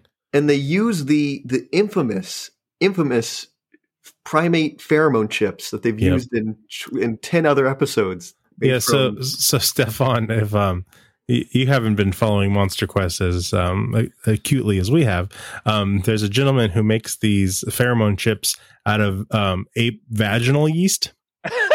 I wondered what I, I mean. I saw the chips, and they the guy is like retching at the smell of them. so yeah, that's that's what they are. A- ape and human. Uh, Oh yeah, you got to mix mix it up. You know, well, you know, double apes, different kind of apes. Um, so yeah, it's um, I'm not going to say it again, but it's uh, that thing, and they put them out in the woods because you know Of course, People- they love the smell of it. spread the dankness around. And uh, yeah, yeah, yeah. Just So they look much for. to say uh, about that. they Do you this think that's an effective strategy? getting the horny juice? Well, I mean, uh, you know, I don't know. I don't know how I could possibly comment on that and come off in a good way. But uh, uh, I would imagine That's how we've had to deal with this topic every time it's been brought up. We're like, uh, they bring it up so damn much. Yeah. it's like literally every time they look for an ape creature, they whip out those chips. And it hasn't worked once. No, I was unaware that uh, apes found each other through scent. I thought we used our eyes, like we had invested our evolutionary credits into eyesight. Uh, Yeah, I, well, I didn't realize thank chimpanzees and, and orangutans could sniff each other out like that. I guess you were wrong. Now you learned something from I Monster guess Quest. so, Yeah. All right, you guys got 30 seconds. Blow my mind. Okay, oh, okay, okay, oh, okay, okay, Okay, All right, okay, gu- guys, guys. It's the prequel to the Sixth Sense, the fifth sense, the sense of smell. Imagine a super ripped, super smart scientist in a mesh tank top named Doctor Dolph Lundgren. No, that's that's not his name. It's, he's played by Dolph Lundgren, but that's not the character. No, it could be the character's name. No, that's a doctor played by Dolph Lundgren, named Dolph Lundgren. Yeah. That's confusing. Dude. No, That's that's more confusing than making up an entirely new name for a person. That's going to confuse people. I'm taking over. I'm taking over. You are losing me. Okay, okay. ah, ah, ah. Imagine a super smart, ripped scientist played by Dolph Lundgren, who, after a terrible accident in his lab, blows off his nose. After reconstructive surgery, he soon realizes that he smells something that stinks.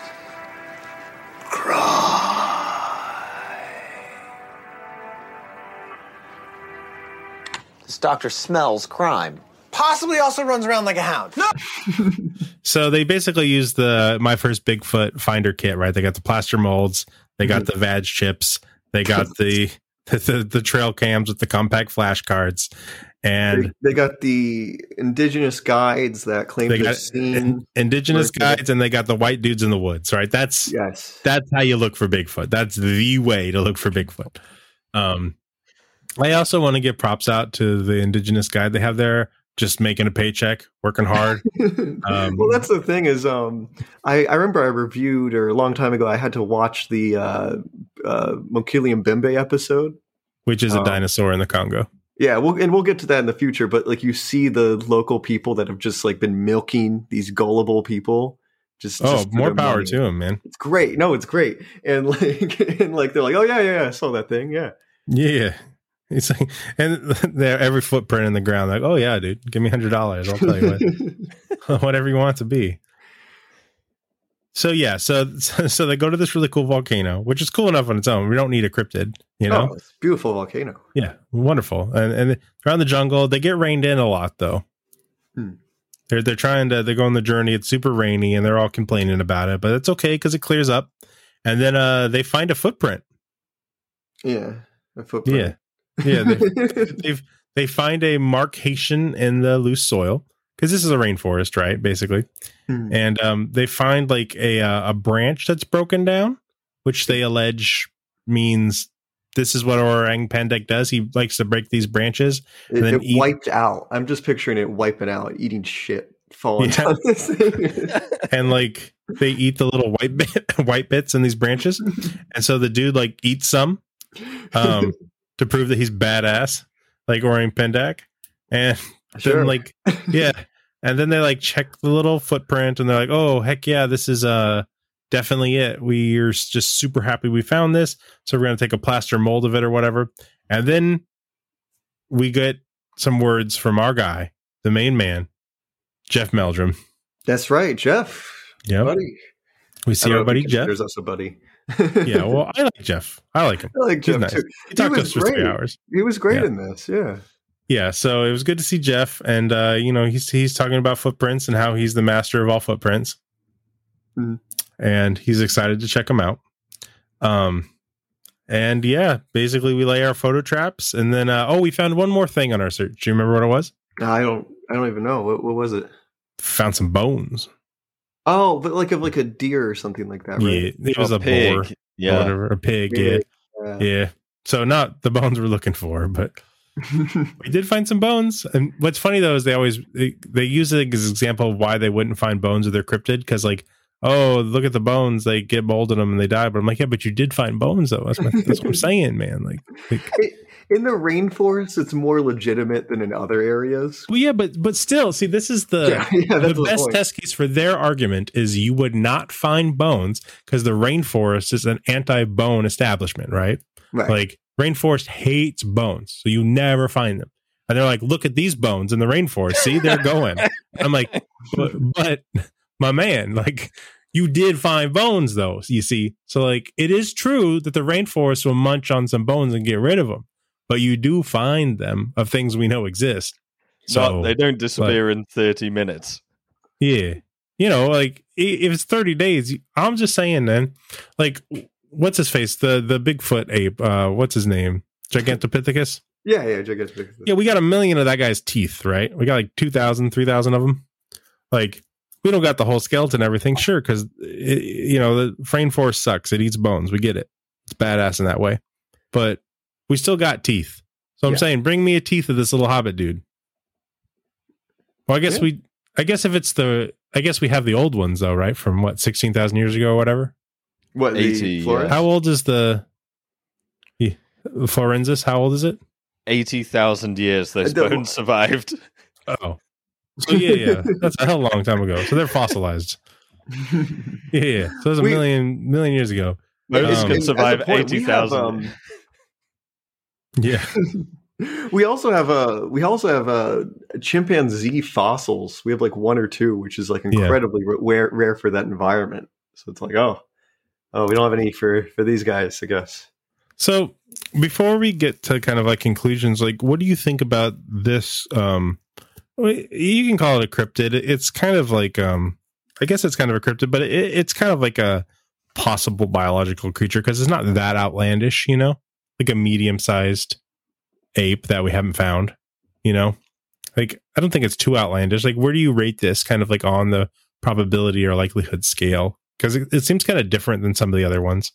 Uh, I'd say with this one, at least it's better than um, North American like apes, like uh, Bigfoot, where at least we know that archaic humans were in this area, um, or, or reached this area, like Homo erectus. So, like, I guess, it's a little bit more likely. I'd rate it as a, uh, but like for the, for them surviving this late and us having no evidence, that's Well, where it, you it could count be a subspecies of orangutan. Yeah, I've heard that argument too. I mean, like, I'm not saying it is, but I mean, that's not outlandish to me. I'm like, saying like it Loch is. Ness monster is outlandish, right? Well, yeah. I mean, it's it's pretty uh, far out there. Like, are, are I- we seeing like an orangutan that can walk upright, or just like one that does it every now and then? I guess does it every now and then. Ah, Which they do, which they do. I actually googled Yeah, yeah, orangutans walking on two legs. Yeah.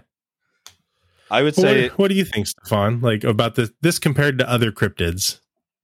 I would say that these people are 100% telling the truth that they saw an orangutan. Uh, The Mhm. entire description of this animal perfectly matches an orangutan, which live on Sumatra. So I don't Yeah. see the uh, neat, like a medium sized ape, goldenish hair, very human looking. It's, they're seeing orangutans. Um, Yeah, because what does orangutan mean? It means Man- man, oh, of the forest, man of the forest, yeah. yeah, so it's like, yeah, okay.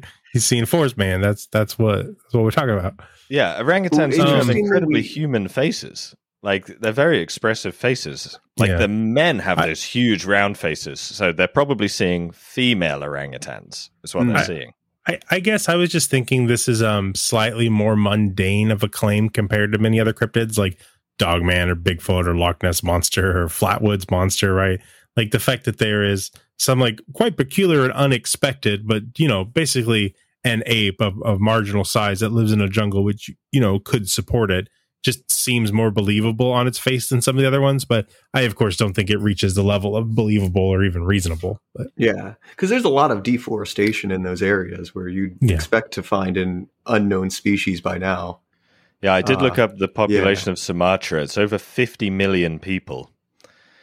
Oh my Uh, god! so there is a lot of people living on this island. Um, but no, you're right. There's no supernatural claim behind this one. Where unlike some Yeah. other cryptids.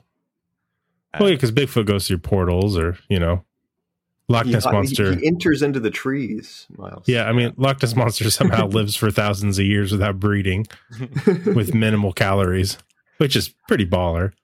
It, it, there's an interesting thing I'd like to point out is that um, there's some older uh, it, like historical accounts where people it's seen where people in these uh, in Sumatra using Orang Pendek, but Mhm. it seems like they used it to simply refer to like short humans that Hmm. uh, were like forest dwelling tribes, I see. like not ape men, but like just nor- just short humans, Is it, uh, natives doing that, or, or Westerners? uh, natives, indigenous people. Okay, yeah. So, So- now Westerners are trying to retrofit it to fit their cryptid stories. Yeah, yeah, Yeah, It's one of those yeah. things where it's hard to tell like what the original folklore was like before Europeans went in there and messed with it. We call that uh, white trofitting on the show when people try to take like native legends and folktales and then turn them into evidence of cryptids being older than they are. There is um Because that something happens a lot with Bigfoot. I'm sure, yeah. There is that- something interesting about Flores, though, in that on the island of Mhm. Flores, there are genuine human pygmies, Homo sapien pygmies, and they did do DNA tests on them to see if Homo floresiensis DNA survived within them, and uh, that came back negative. That's not true, but Oh. it does show that oh, interesting. uh, like the whatever the environment is on Flores, you know, and that encourages sort of island dwarfism, has happened twice with two different hominins. So that is interesting. That is yeah, island dwarfism is really cool. I believe you have a video about that, don't you, Trey? Yeah, yeah, yeah. Where uh, Yeah. Evolutionarily, like animals will adapt to be smaller when there's less resources and stuff. You see this a lot. There's dwarf deer on islands and uh, Mammoths. uh, mammoths, what pygmy elephants and mammoths Yeah. on certain islands. So Yeah. it's it's really cool when those evolutionary principles can be tracked through multiple instances, different species, different islands, different time periods, because it kind of shows you're onto something, you know. Yeah. So yep, happened to us too. Happened to these little dudes back in the past. Um. So, anyways, we we, we went out. We did our we our quest. We went up and tried to find these guys. And uh, what did we find, Trey? We found. Uh, oh well, no, I was about to say absolutely nothing, but no, no, no. We Well, don't, don't spoil that right out of the game, friend. Okay, I'll Um, ask you again. Don't- don't okay, Trey. And what do we find, buddy? um, we found. Uh, so we didn't get any pictures back. No. Uh, we No. just got pictures of them, and you can see how depressed uh, they look as they scroll through the camera roll. Yeah. Oh. So Oh. we got all the camera traps, you know, with their big old compact flash cards that I love to see. And um, sometimes we get pictures of deer or you know something, but we got uh, nothing this time, Didn't get anything. which is but weird to me that there's like no animal life in this area. They didn't looks like their uh, pheromone chips. Yeah, the chips might have scared things off. Like I was expecting you'd see at least like a bird or something. Uh, yeah. But no, we didn't get anything. But we did get those those footprints, right? We got the Yep. We got the put the plaster plaster casts in there. And- Did you have any thoughts, Stefan, about seeing the footprints before the results came in? They are some funny looking feet. Uh, what, I think I don't know. I mean, I I was not surprised that we didn't get a picture of Orang Pendek, despite the title of the uh, video. But uh, I think Yeah, I mean, come on, man. I think what it really proves, if it proves anything, is not that the uh, vaginal chips don't work, but it must be that the British smell worse, and that you know these Oh, British guys. These thank- British thanks for saying that because we all wanted to say that, but we couldn't. you Yeah, know, so yeah, we yeah. appreciate you. Like Yeah. you know, they're hanging these uh, sweet smelling chips all around the forest, but it doesn't cover up the stench of some British the- guys. the, the smell of the empire, you know. Yeah. It's just so uh, yeah, no, these feet are um, one thing I found because they're so desperately trying to tie this to stories of Homo floresiensis. One thing I did find interesting about these footprints is that they have opposable toes, and by the time like Homo Mhm. erectus and Homo floresiensis um, evolved, we had long lost an opposable toe. So right. I, I, I I was thinking the same exact thing. yeah, Where they, they don't really look like an archaic human species footprint. Um, No. Like they, it looks way too spread out. Um, and if you see like Australopithecus or Homo erectus footprints, they're st- they're incredibly human like.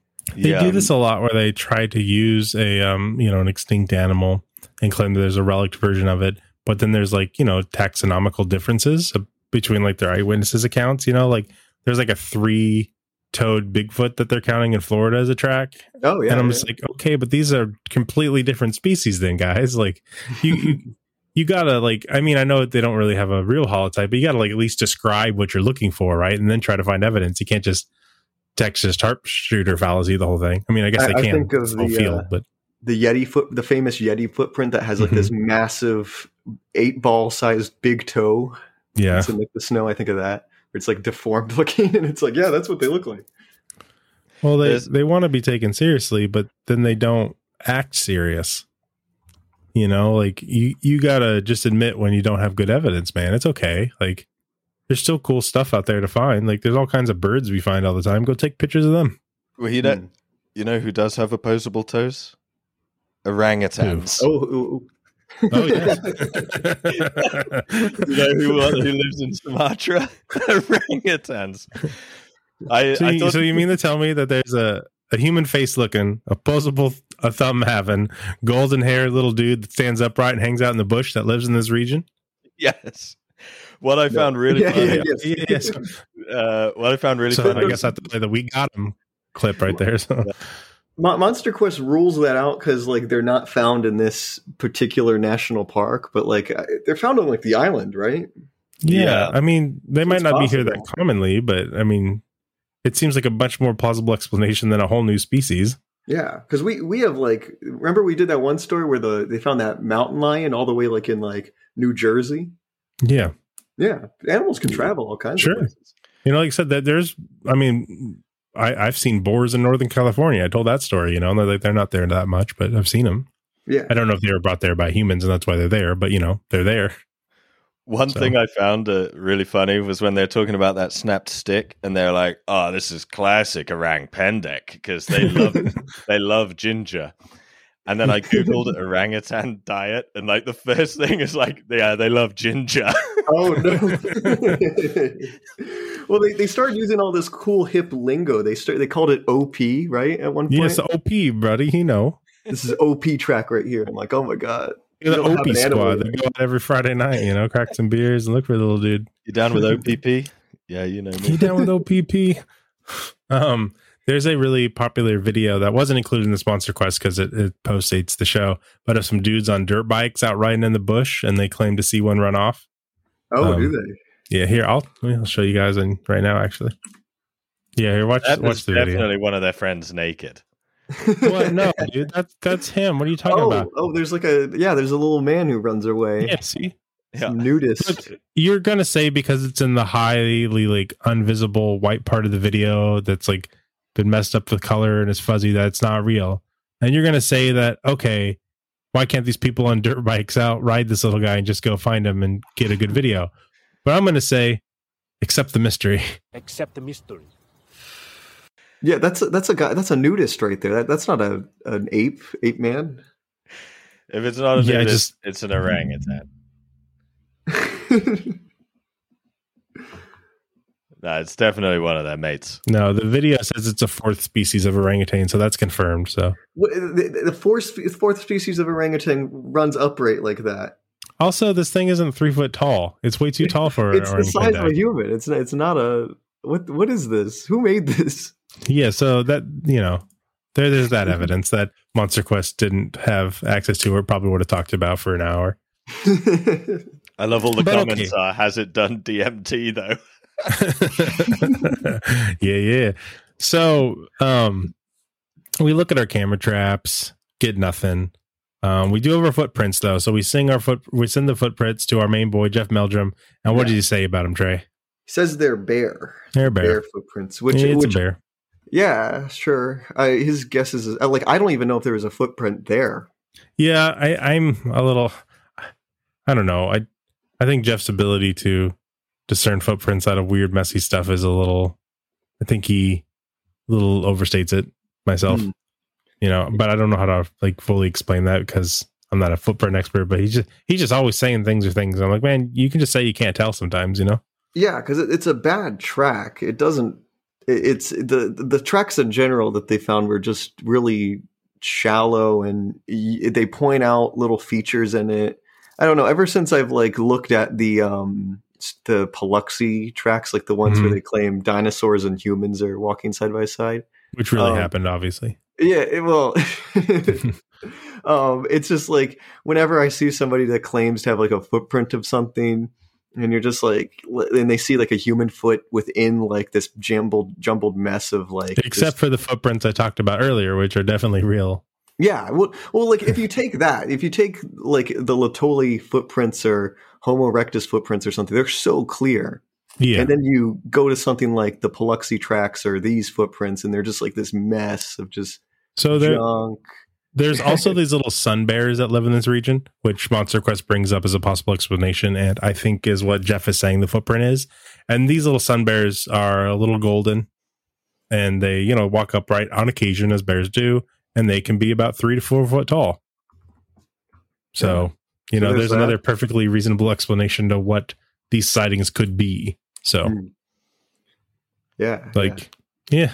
So it's if people are seeing a thing, they're probably seeing orangutans or they're seeing these little bears, or you know, you just see things in the jungle that aren't there sometimes. Same way we see things in the woods that aren't there sometimes. So yeah. Can I ask you Yeah, I guys think a it- question? Oh yeah, sure.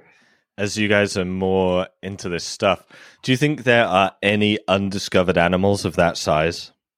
no, Ooh, I, I don't think so. I, if you said that to me like uh, 20 years ago, maybe, but like, no, I'd say no.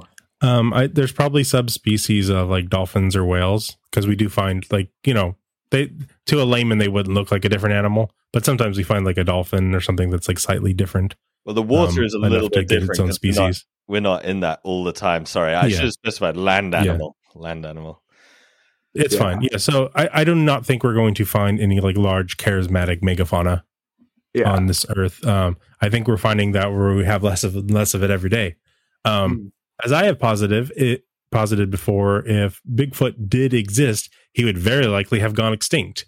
Right. Um, you would not expect him to be able to live in the same environment as the ecology is changing and deforestation is affecting the area so much. If if the creature did exist, it's probably dead. And you know, I I just I just don't think we're going to find large animals anymore. Unfortunately, not Yeah. on this planet anyway. Yeah, when you So- take like genetics into it and like the amount of uh, individuals you'll need in a population for it to remain healthy, it's just like it's it. The, you do the math and it's just not really possible.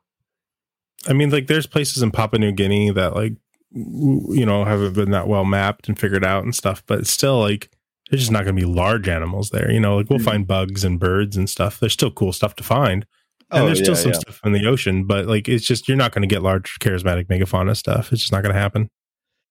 Yeah, my my uh, when I saw the population of Sumatra, and if you imagine just how well populated that is, even though there are like rainforest preserves, there are people all over Sumatra at every hour of the day. like if if Yeah. Yeah. and uh, and the, the population would have to consist of at least like hundred people, surely, to survive. Mm. Yeah, I mean they got phones. People would take pictures of this stuff if it was out there. Yeah, I just I unfortunately don't think um most of the cryptids have a lot of viability at all. Unfortunately, I think this one probably has more viability than most, and still, I you know I'm less than one percent, right? And I think this was probably in the upper echelon of likelihood for when it comes to cryptids being real. Um, I guess the the thylacine, if you count it as a cryptid, would be on the high part. Again, I'm saying like less than one percent, but you know they did exist not that long ago, so it's not ridiculously implausible. But um, unfortunately, humans have had a massive ecological impact on the world and made it harder for large animals to live. And um, we're also really good at cataloging and exploring, and we have satellites and all this other kind of stuff. And we have eDNA now, eDNA now, so we're just not going to discover large new animals. I don't think anymore. So Mm. Until we go to space and find a space zoo. It's funny that you say that, Miles, because the Adam Davies guy is, is still looking for Orang Pendek to this day. Oh, of course he is, because he saw Yeah. it. So, right? Yeah, yeah, he, he's still seeing it apparently. Yeah, he Oh. just but he can't get a photo of it. It's Yeah, that rascal. The other guy, uh, what's his name? Jeremy Holden. Like you could see it in this episode. Mhm. He's like visibly disappointed and tired. I don't know if that's me projecting, Mm. but he just looks like defeated. and I know There's that a- he's completely given up on cryptids. He does like photo shoots for like underwear models now or something. What um so Stefan, you don't deal with the weird world of cryptids as much as we do perhaps. So what what is your kind of uh, opinion on the search for it and um are we wasting our time even talking about it?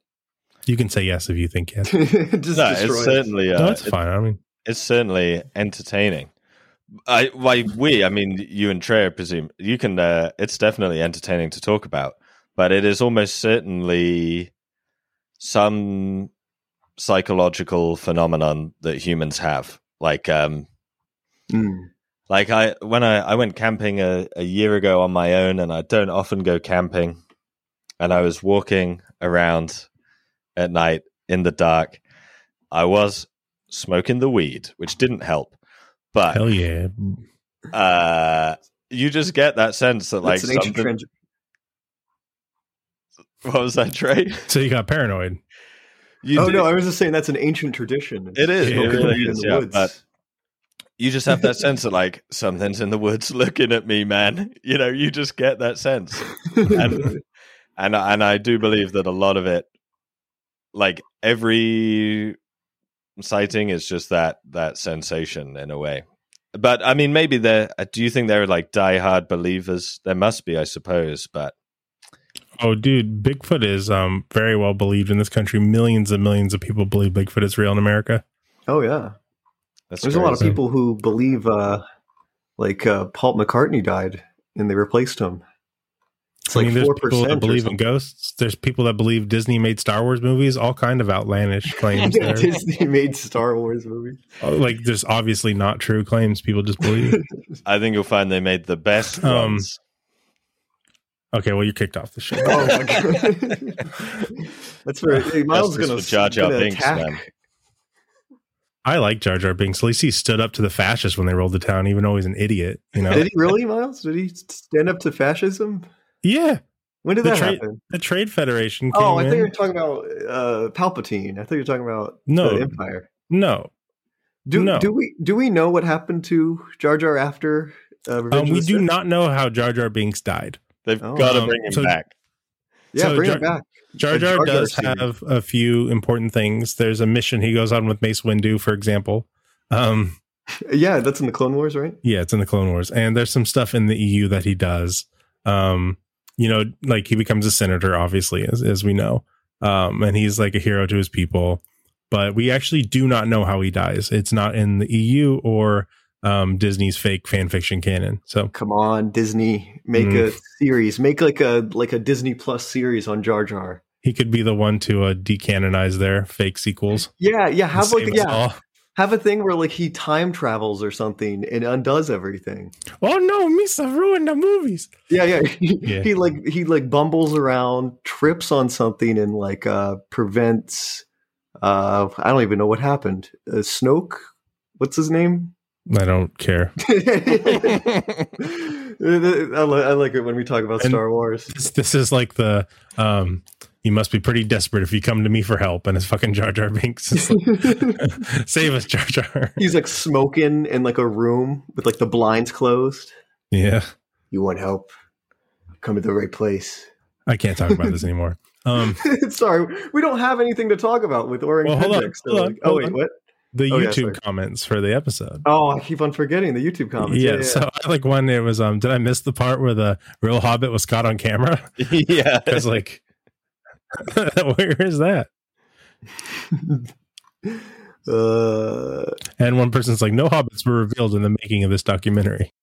And uh, this is a really good one. It's uh, if I had to do it all over again, I'd stay hidden too. The, there's one that says, "I've said it before. Science hasn't discovered everything under the sun. There's a lot to be discovered." Yeah, that's true. Yeah, Just you're like, all right, all right. Weird ape people. Oh, and then there's one person that just says, "Shut up, Steve." Steve should. I have a friend named Steve, and if he's listening, he can shut up too. Oh yeah, because these Steve said, "Don't make false claims when you advertise," and Molly Duck Hmm. was like, "Shut up, Steve." The second the narrator said poisonous snakes, I lost what little respect I had left for the History Channel. that, Are that they supposed it. to say venomous snakes? Is that what they're complaining Yeah, about? I guess so. I, uh, This I mean, they, they weren't mad when they're like Hitler built the pyramids, or like mixing up oh. venomous and poisonous. Now that's where I draw the line. Uh, or we're like there there's no possible way these these South Americans could have built anything show. But when when they they say poisonous instead of venomous, now it's over. It is done. Can I? This is an absolute classic YouTube comment. Thomas Okay. Smithson. I don't know if we're calling people out, but experts are mostly wrong and revise their quote theories to suit their grantor. Why then do we keep referring to them? I get that. So going full circle back to Göbekli Tepe, that Yeah. shit appears in my videos every fucking day of the week. Oh, oh yeah, my brother. So! Yeah. annoying. Yeah, where they go that like scientists were wrong once, therefore they know absolutely nothing. It's like no, Yeah. that's not how this works. Science is a liar Yeah. sometimes. this guy's put all his faith in Adam Davies, and that's a bad move. That's the guy with the red shirt, right? yeah, Friends yeah. of Brent, yeah. He, he Yeah. he started crying. Like, I watched. So he sells. Um, I don't mean to call him out, but he like still sells like DVDs about his explorations. Um, Awesome. he calls himself like, an explorer and stuff. And like he, there's like one where he's like, he's like, we saw Orang Pendek and we started crying. But they didn't see it. We they did they did Miles. Come on. No, but the thing is though, like they really just didn't. And if they did, then look, I will say something mean about them. If your life's goal is to prove that you saw this thing and nobody says you saw it, then you keep on seeing it and keep can't and you like cannot get a photo of it. You just suck. Like you should feel really bad about yourself because you're depriving the world of the important conservation stuff that needs to go to protect these things. If they're real, they need you to be able to press a button on a camera. And the fact that you haven't been able to do that like a baker's dozen times, you fucked up. You're a fuck up. so I mean, either accept that you're a fuck up or you're a liar. It's one of the two. You know, that's that's my harsh that's my harsh truth for this guy. He needs to accept that. So Oh wait! can- Oh my goodness! Can I Oh, read yeah. this comment? Yeah, oh, yeah, yeah. you're- you're good. The earth is full of mystery. I cannot doubt anyone, all caps, who claims to have seen something unusual. For I saw a freaking pterodactyl in the sky over the treetops in a city of 25,000 in broad daylight, all caps. So there are pterodactyls out there, according Where, to. where is he claiming this in Texas or something? I don't I- know. It's- I know that there's people that The claim to have seen. Uh, yeah, there's Ropens. A fucking Um, ropen, yeah. Oh God, is you know there a about the Ropen ropen. Stefan? no, I don't know that one. Oh, Uh, the, Trey has a video about that one too. the Ropen um, is this bizarre, like a glowing pterosaur that uh, It's bioluminescent. Bioluminescent pterosaur that that uh, only Christian creationists in 1996 saw. That's so specific. It's not an airplane, though. Okay, stop saying it's an airplane. It's a bioluminescent pterosaur that they really did see. Yeah, and yeah. It proves that evolution is not true because I don't know. I don't. I, I never followed that argument. and, and there's like these really cringy uh tapes by uh, it's essentially just one guy um oh gosh i forgot his name jonathan whitcomb Oh, there it is um who who records the he's like a, a missionary slash pterosaur hunter. And um he like does these really cringy interviews where he's like feeding these oh should i say allegedly feeding these indigenous people. these indigenous Fuck off, people dude. in an interview like like uh, so like did it have a really long tail and like it looked like that yeah yeah yeah so it had that and and he has like this really great book called searching for ropens and finding god and it's Oh. like this Oh my microsoft paint little uh photoshop on the front of it oh oh jonathan Not not a fan. Gotta say. so we normally rate these episodes out of ten. Our highest rated episode, I believe, so far is the giant squid episode because they actually found a giant squid. So like you know, you're like, hey, you guys did it. Well, they went Um, out looking for an animal that actually exists, which was a Well, big they- help. they didn't know that there were um, that kind of giant squid in this gulf. Like science had not known that at the time. Um, Architeuthis. Um, so they actually did find one. So like that was legitimately pretty rad. okay, yeah, I But it's like an actual that. discovery. Yeah. so like that's like the best episode because they're like, hey man, there's hella big ass squid in here, and scientists like, I don't know about that. And they're like, well, we're gonna actually do something right this time, so suck it. So that's our highest rated episode. Um, I think the worst episode is probably the one where they try to look for the giant cats and they just find normal cats. The that's the giant episode. cat Yeah, there was some Uh, good science in that one Don. at least when they, they, went to like they did debunk it pretty good, but Yeah. it's just like they're house cats, man. They just showed us a bunch of videos of house cats for 20 minutes. Um, so on IMDb, this one has a 5.8 out of 10, which is not too high overall. Um, the show normally averages out about a six with a couple tens in there. Uh, What Mhm. would you give it, Stefan? I'm going to give it a two. 2.7. Oh, yeah, there you go. Uh, Two- oh, fuck. because they didn't find orang pendek, but they did provide Nope. an excellent uh, description of orangutan behavior. So that was interesting. I love it. It's like it's a damn orangutan, you fools. yeah. yeah, I mean it definitely is. um, how about you, Trey? I'd, I'd give it a little higher. I'd give it a, a four, maybe. There was some decent. Uh, what am I saying? The, the, like, uh, give it a four. I'm not going to even explain myself. Okay, yeah, I'm gonna give it a four as well. I mean, this is you know grading for this show, right? Like, because um, I do give them a lot of points sometimes when they like actually do a good debunking. You know, like like in the dog-headed one dog man, they're like, werewolves don't exist, and I appreciated that. You know, just just rolling that out right away. that's, that's good of them. no, but they Um, exist. They exist in psychology and and Yeah, um, but we're, in we're like in, New York. in Russian Killer Ape, you know, they mentioned that the dude who has the condition with the hair, like, is just a normal happy dude. You know, so that that was good. But um, the quest is kind of like they just bring the Bigfoot kid out to go find little Bigfoot, Hmm. and you can't really like little Bigfoot is not as cool as Bigfoot Bigfoot because he's not as big. So like it's just not as exciting. And I didn't think it was one of the better episodes of the show. It is kind of cool talking about the um, evolutionary history of this island and the different, you know, like apes that were there. So that's kind of cool. But I wish they went into that more. Um, I didn't like that they said um, the Tolkien thing about how uh, hobbits are from a movie. So I'm actually going to revise it and give it a zero because of that. And uh, Oh whoever God. wrote that line. Oh my god. Yeah. Uh, oh, speaking of dog-headed men, Miles. Yeah. Um, spe- when we brought up like the how these Orang Pendek believers use Marco Polo, Yeah. um, did you know that Marco Polo spoke of an island inhabited by like dog men? yeah. It's going to be in my book, man. I'm just trying That's not to bring it up so people don't know all this cool things and think I thought of them myself. Oh shoot! Oh, sorry, sorry, sorry. well, it's interesting because um, he says that it was an island in the Bay of Bengal, and it's Mhm. likely that he was talking about like the um, like legends of the Andaman Islands, which is kind of Yep. cool, which are inhabited Yep. by a very unique type of people and stuff. So there's a They're not um, they're not dog-headed people though. They're, they're Yeah. just normal people. so there's an actual 13th century manuscript, Stefan, called "Do Dog-Headed Men Have Souls?" Um, no way. between two monks. Yeah, it's a real, real Catholic document between two Catholic priests arguing like if these people do have souls, like what is our obligation to them? And um, I I've used that to kind of start the inspiration for a comic that I'm writing. So it's going to be kind of about this age of exploration and what people thought were out there, and uh, it's also very Welsh, but that'll probably be coming out next year for me. So, but it's a there's some weird stuff about dog-headed men in history. They, people believe they were real for quite a while. That's a genuinely um damn, someone's already beat me to a YouTube video. Voices of the past. Gonna say, damn, that's a really good topic for a YouTube video. But I uh like that channel.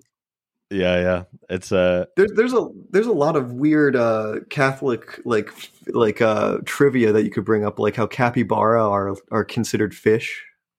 hmm You can eat them on Lent, right? Yep. what And um also there's a saint that was dog headed. There was. Yep. In fact- What? Yep. Why Here, are they dog headed? What, what, what is Yeah, this Saint? Christopher is dog headed. Was he born that way? Well, I don't know. I mean, it didn't happen. but um, yeah, yeah. Saint Christopher, dog headed. do dog headed Wow. men have souls? Definitely is- is That's like the That's perfect the name of my book. Yeah. it's the perfect like what's that Christian book, Chicken Soup for the Soul? It is like the Yeah. perfect medieval version of that. like it's like medieval self help. Uh, here, I'll show you a few pages from my. I'll show you the cover if you want, Stefan. oh, these are great. Look at these like old manuscript depictions. They're like they're like domesticated dog headed men. They look Yeah. cute. They're like they're like bulldogs. It's weird, huh? I thought they were like like jackal looking looking Yeah. men like Anubis. That's I've been looking at the shit for like a year and a half because I've been trying to get the coolest parts of it into the story, you know. So, but That's it's uh, pretty weird, pretty, pretty, pretty weird. pretty. There should be Larry David hunting cryptids in an episode, Oh, buddy, Sure. he would find them though. and like argue with them, complain about The- it. The cryptid community can't let that happen because then that would be out of a job. What do you think Bigfoot people would do if they found him? Uh, Shoot it. if they found Bigfoot. Shoot Well, that, that is a huge debate in the Bigfoot community. Well, because yeah, there's some people who say that they sh- they would shoot it, and some people who be like, "That's like manslaughter or murder." Yeah, Would you shoot it, Stefan? Uh nah nah nah. I'm not gonna shoot it. But um I I don't even kill a fly, honestly. But I am also Yeah. not vegan, so that, I am a massive hypocrite too. But um Oh, that's all. That's all right. We don't we don't discriminate against hypocrites on this show. yeah. But uh, no, I wouldn't shoot it. It's just, uh, I, I- I think honestly, if these people found it, I think they'd be a little bit lost because it's like shit. It's not a mystery anymore. Yeah. That would be amazing though, like having the scientific community have to like reconcile what that means, like the DNA tests that would be done on Bigfoot and all the scientific papers that would be published. Like that'd be amazing. See, I would shoot it, even though I would really not want to kill Bigfoot, and that way on my conscience. But I think that securing that it is a real thing would be necessary in order to put the um, conservation efforts in place to save Bigfoot. And I think that confirming its existence would be greater to the species as a whole. So I think that one Bigfoot would unfortunately have to be sacrificed for the greater good of the other Bigfoots. It's going to be the last Mm, one. that's good, You're going to have shot the last one. Well, then fucking big- no big deal then, right? Like we thought there was none, and then there was one, then there's none. So I mean, oops. There's a there's a movie kind of like that, Miles, with Harry and the um, Hendersons. Great movie. no, no, not like that. Um, oh gosh, who's the Green Goblin? Who's in the lighthouse? What's his name? Willem The Dafoe. Oh, okay. I thought you were asking that. Who actually is the Green Goblin? no, Willem Dafoe. There's this movie where Willem Dafoe he kills uh, the last thylacine. Oh, I know it's like, and it's really depressing. He's like crying over it and stuff. It's a good movie though. oh, we have a Patreon question we have to answer for Oh yeah, yeah, yeah, yeah. Let me log in here. It, it's like the question that we just answered. Would you kill Bigfoot? no, it's it's a question about like lizards or something. Would Oh, you okay, kick interesting. Bigfoot? That's the better question. Would you kiss Would you kiss do what? Bigfoot? Kiss, Kiss him? Yeah. No, Oh. no, that's how does that's that's gonna kill me. That's gonna give me some type of disease. If it's You'll a hominin, you know, disease. ad, admixture with various hominins is a fine evolutionary tradition of ours. So I'm gonna give him COVID nineteen. That's what's gonna happen. he's going to give you COVID 23. oh my god! And the- way past that motherfucker. That's why there's so few of them. Okay. What's this guy's question? Mm. Okay, so Yes. I'll edit out some of our stupid conversation. No, no, Uh, this is great. Yeah. So, um, so Patreon supporter uh, Hedrigal, he asks, and he wanted all three of us to answer. Um, why is there so much hate for non-avian reptiles in human mythology? Other than spitting cobras probably evolving to shoot venom in our eyes, I don't know if that's why they evolved, but they, you know, it could happen. Um, why have snakes ever done to deserve this? So, what do you think, Trey? I, so I've put a lot of thought to this, um, and there, there's a lot of like um, psychological theories about this sort of reason why there's so many negative depictions of of like lizards and snakes and mythologies around the world. Um, and one theory is that like humans are like instinctually sort of evolved to like dislike snakes and uh, and and lizards and stuff, and it might be like an evolutionary adaptation. Um, for like in the wilderness, like when you saw a snake, if you didn't fear it immediately, you'd risk sort of getting bitten and dying, and and you'd be removed from the gene pool. So it's kind of like this uh, pattern recognition has evolved in in Homo sapiens, Yeah. and like our myths are like a remnant of that. Um, but it kind of breaks down when you take into account like not all cultures consider dragons and uh, snakes and stuff to be evil. Like in, in China, like they're the Chinese dragons are typically considered good guys. Yeah, Korean dragons are river spirits and stuff. Yeah, and there's like this interesting book, and this is an interesting book. It's um, what is it called? It's called Instinct for Dragons, and I don't know if it's the originator of this sort of theory, um, but he he posited the author posited that like there's apparently like Inuit legends of a creature that um, is incredibly like snake and lizard like, despite snakes and lizards not really be being found in that region. Mhm. Um, so his argument was that like we instinctually recognize that or have that image in our head of like dragons and stuff and hate it nonetheless, even if they're in our environment. Um, but I think that kind of breaks down. I don't even know if that I've looked at depict like indigenous depictions of that monster and they're not really especially serpent or lizard like. Sure. Um, so eh, I can see the argument that it th- there's an instinct, instinctual aspect to it that we've evolved to hate snakes and lizards, but like the, it, a lot of the stuff is culturally um, relative. Like they're human at a certain point, humans have their own individuality, and uh, certain they just hate certain things and like certain things. There's not much there. There's sometimes there's not a clear explanation why we find certain foods taboo or anything like that. Yeah, that's my two cents at least. It's complicated. What do you think, Stefan?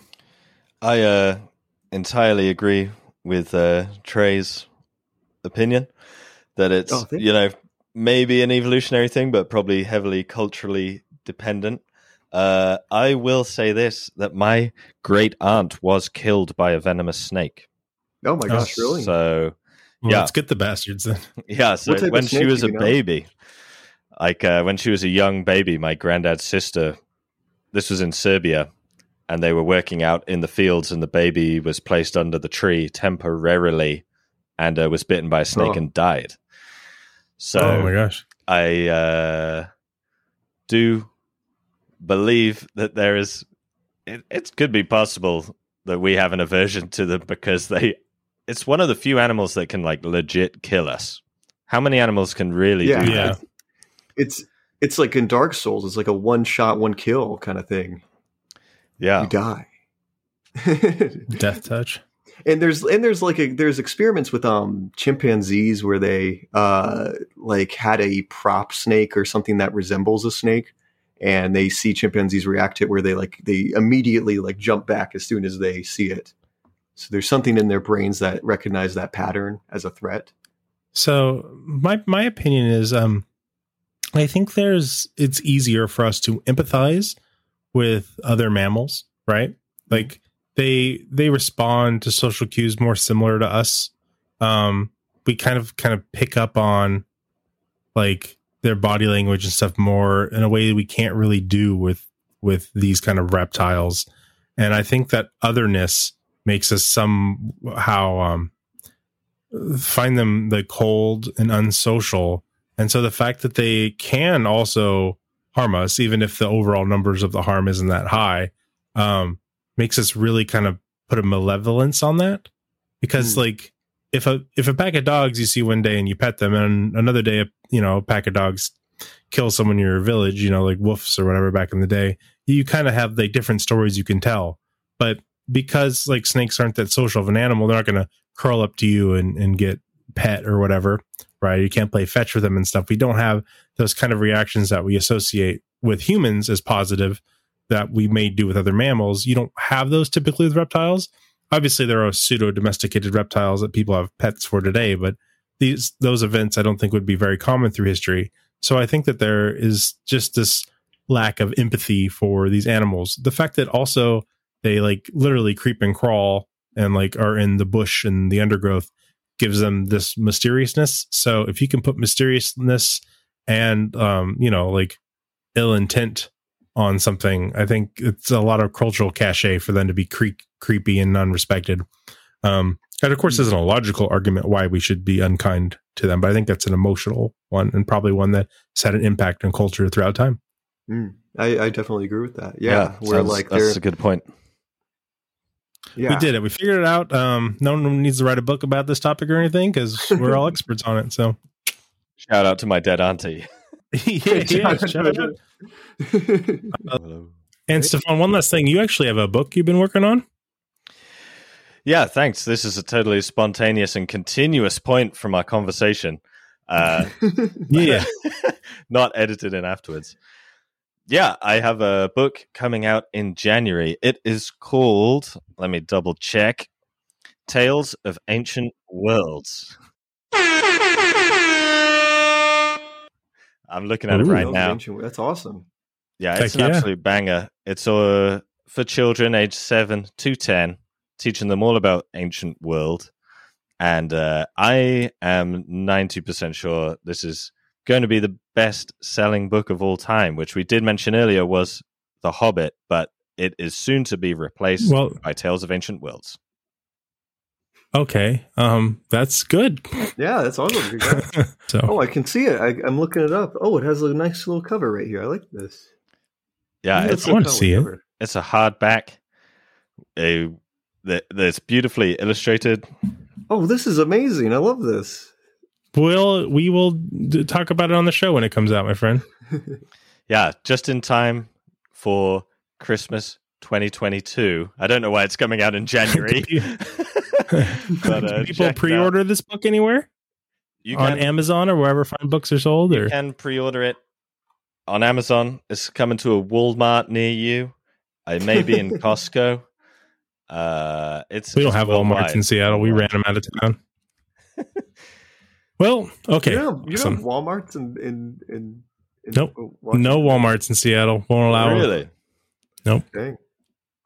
Not even in a surrounding suburb. Uh, not anywhere near. I think you have to go about an hour north to the nearest Walmart. Dang. Fair So, enough. yeah. But anyways, get his book um, anywhere that fine books are sold, except for Walmart in Seattle.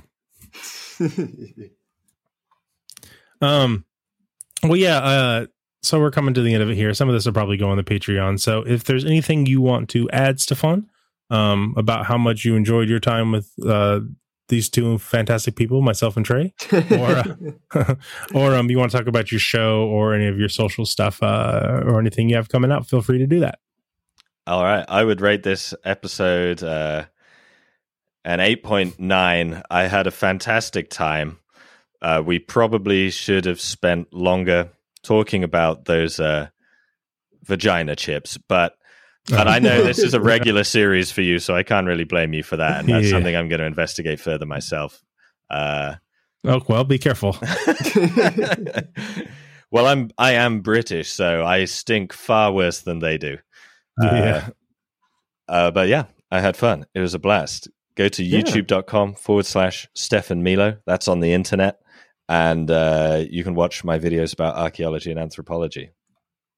Yeah, they're really great, and uh, he's uh, at history, uh, history's Milo, right on Twitter. Yeah, history's Milo. Someone else took Yep. Stefan Milo. I couldn't help. I didn't know what to put. At history's Oh, those- Milo. Those bastards. I know. yeah. Um, but they should definitely follow you. Uh, you're a really pleasant fellow, and you like cool old weird things, which is uh, what Trey and I are all about. So yeah. That's it. Yeah. Yeah. Thank you so much for being on here. yeah, it was we really pleasure. loved having you on the show, and I'll get this edited and done. Probably, I have Comic Con coming up this weekend, so if you're in the Seattle area and you'd like to see me, I'll be at the real big Comic Con in Seattle at the Seattle Center next week. Uh, but this episode will probably be out Wednesday if I can get it done.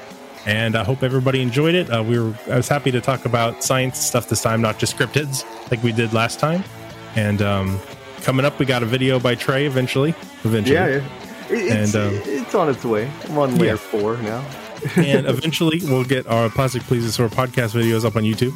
Eventually. Yes, that is And- the priority after I upload this video. Yep. and then Trey and I um, are going to do our little commentary of Prince of Egypt. Oh yeah. Yeah. And uh, that'll be really fun. So we got more stuff coming from us. And uh, check out Stefan's stuff. And happy holidays to those who celebrate. I'm an atheist, but I still celebrate Christmas because uh, I don't know. I grew up in this culture and I like it. So I'm just going to do it anyway. So Merry Christmas, everyone. Merry Christmas. Boom.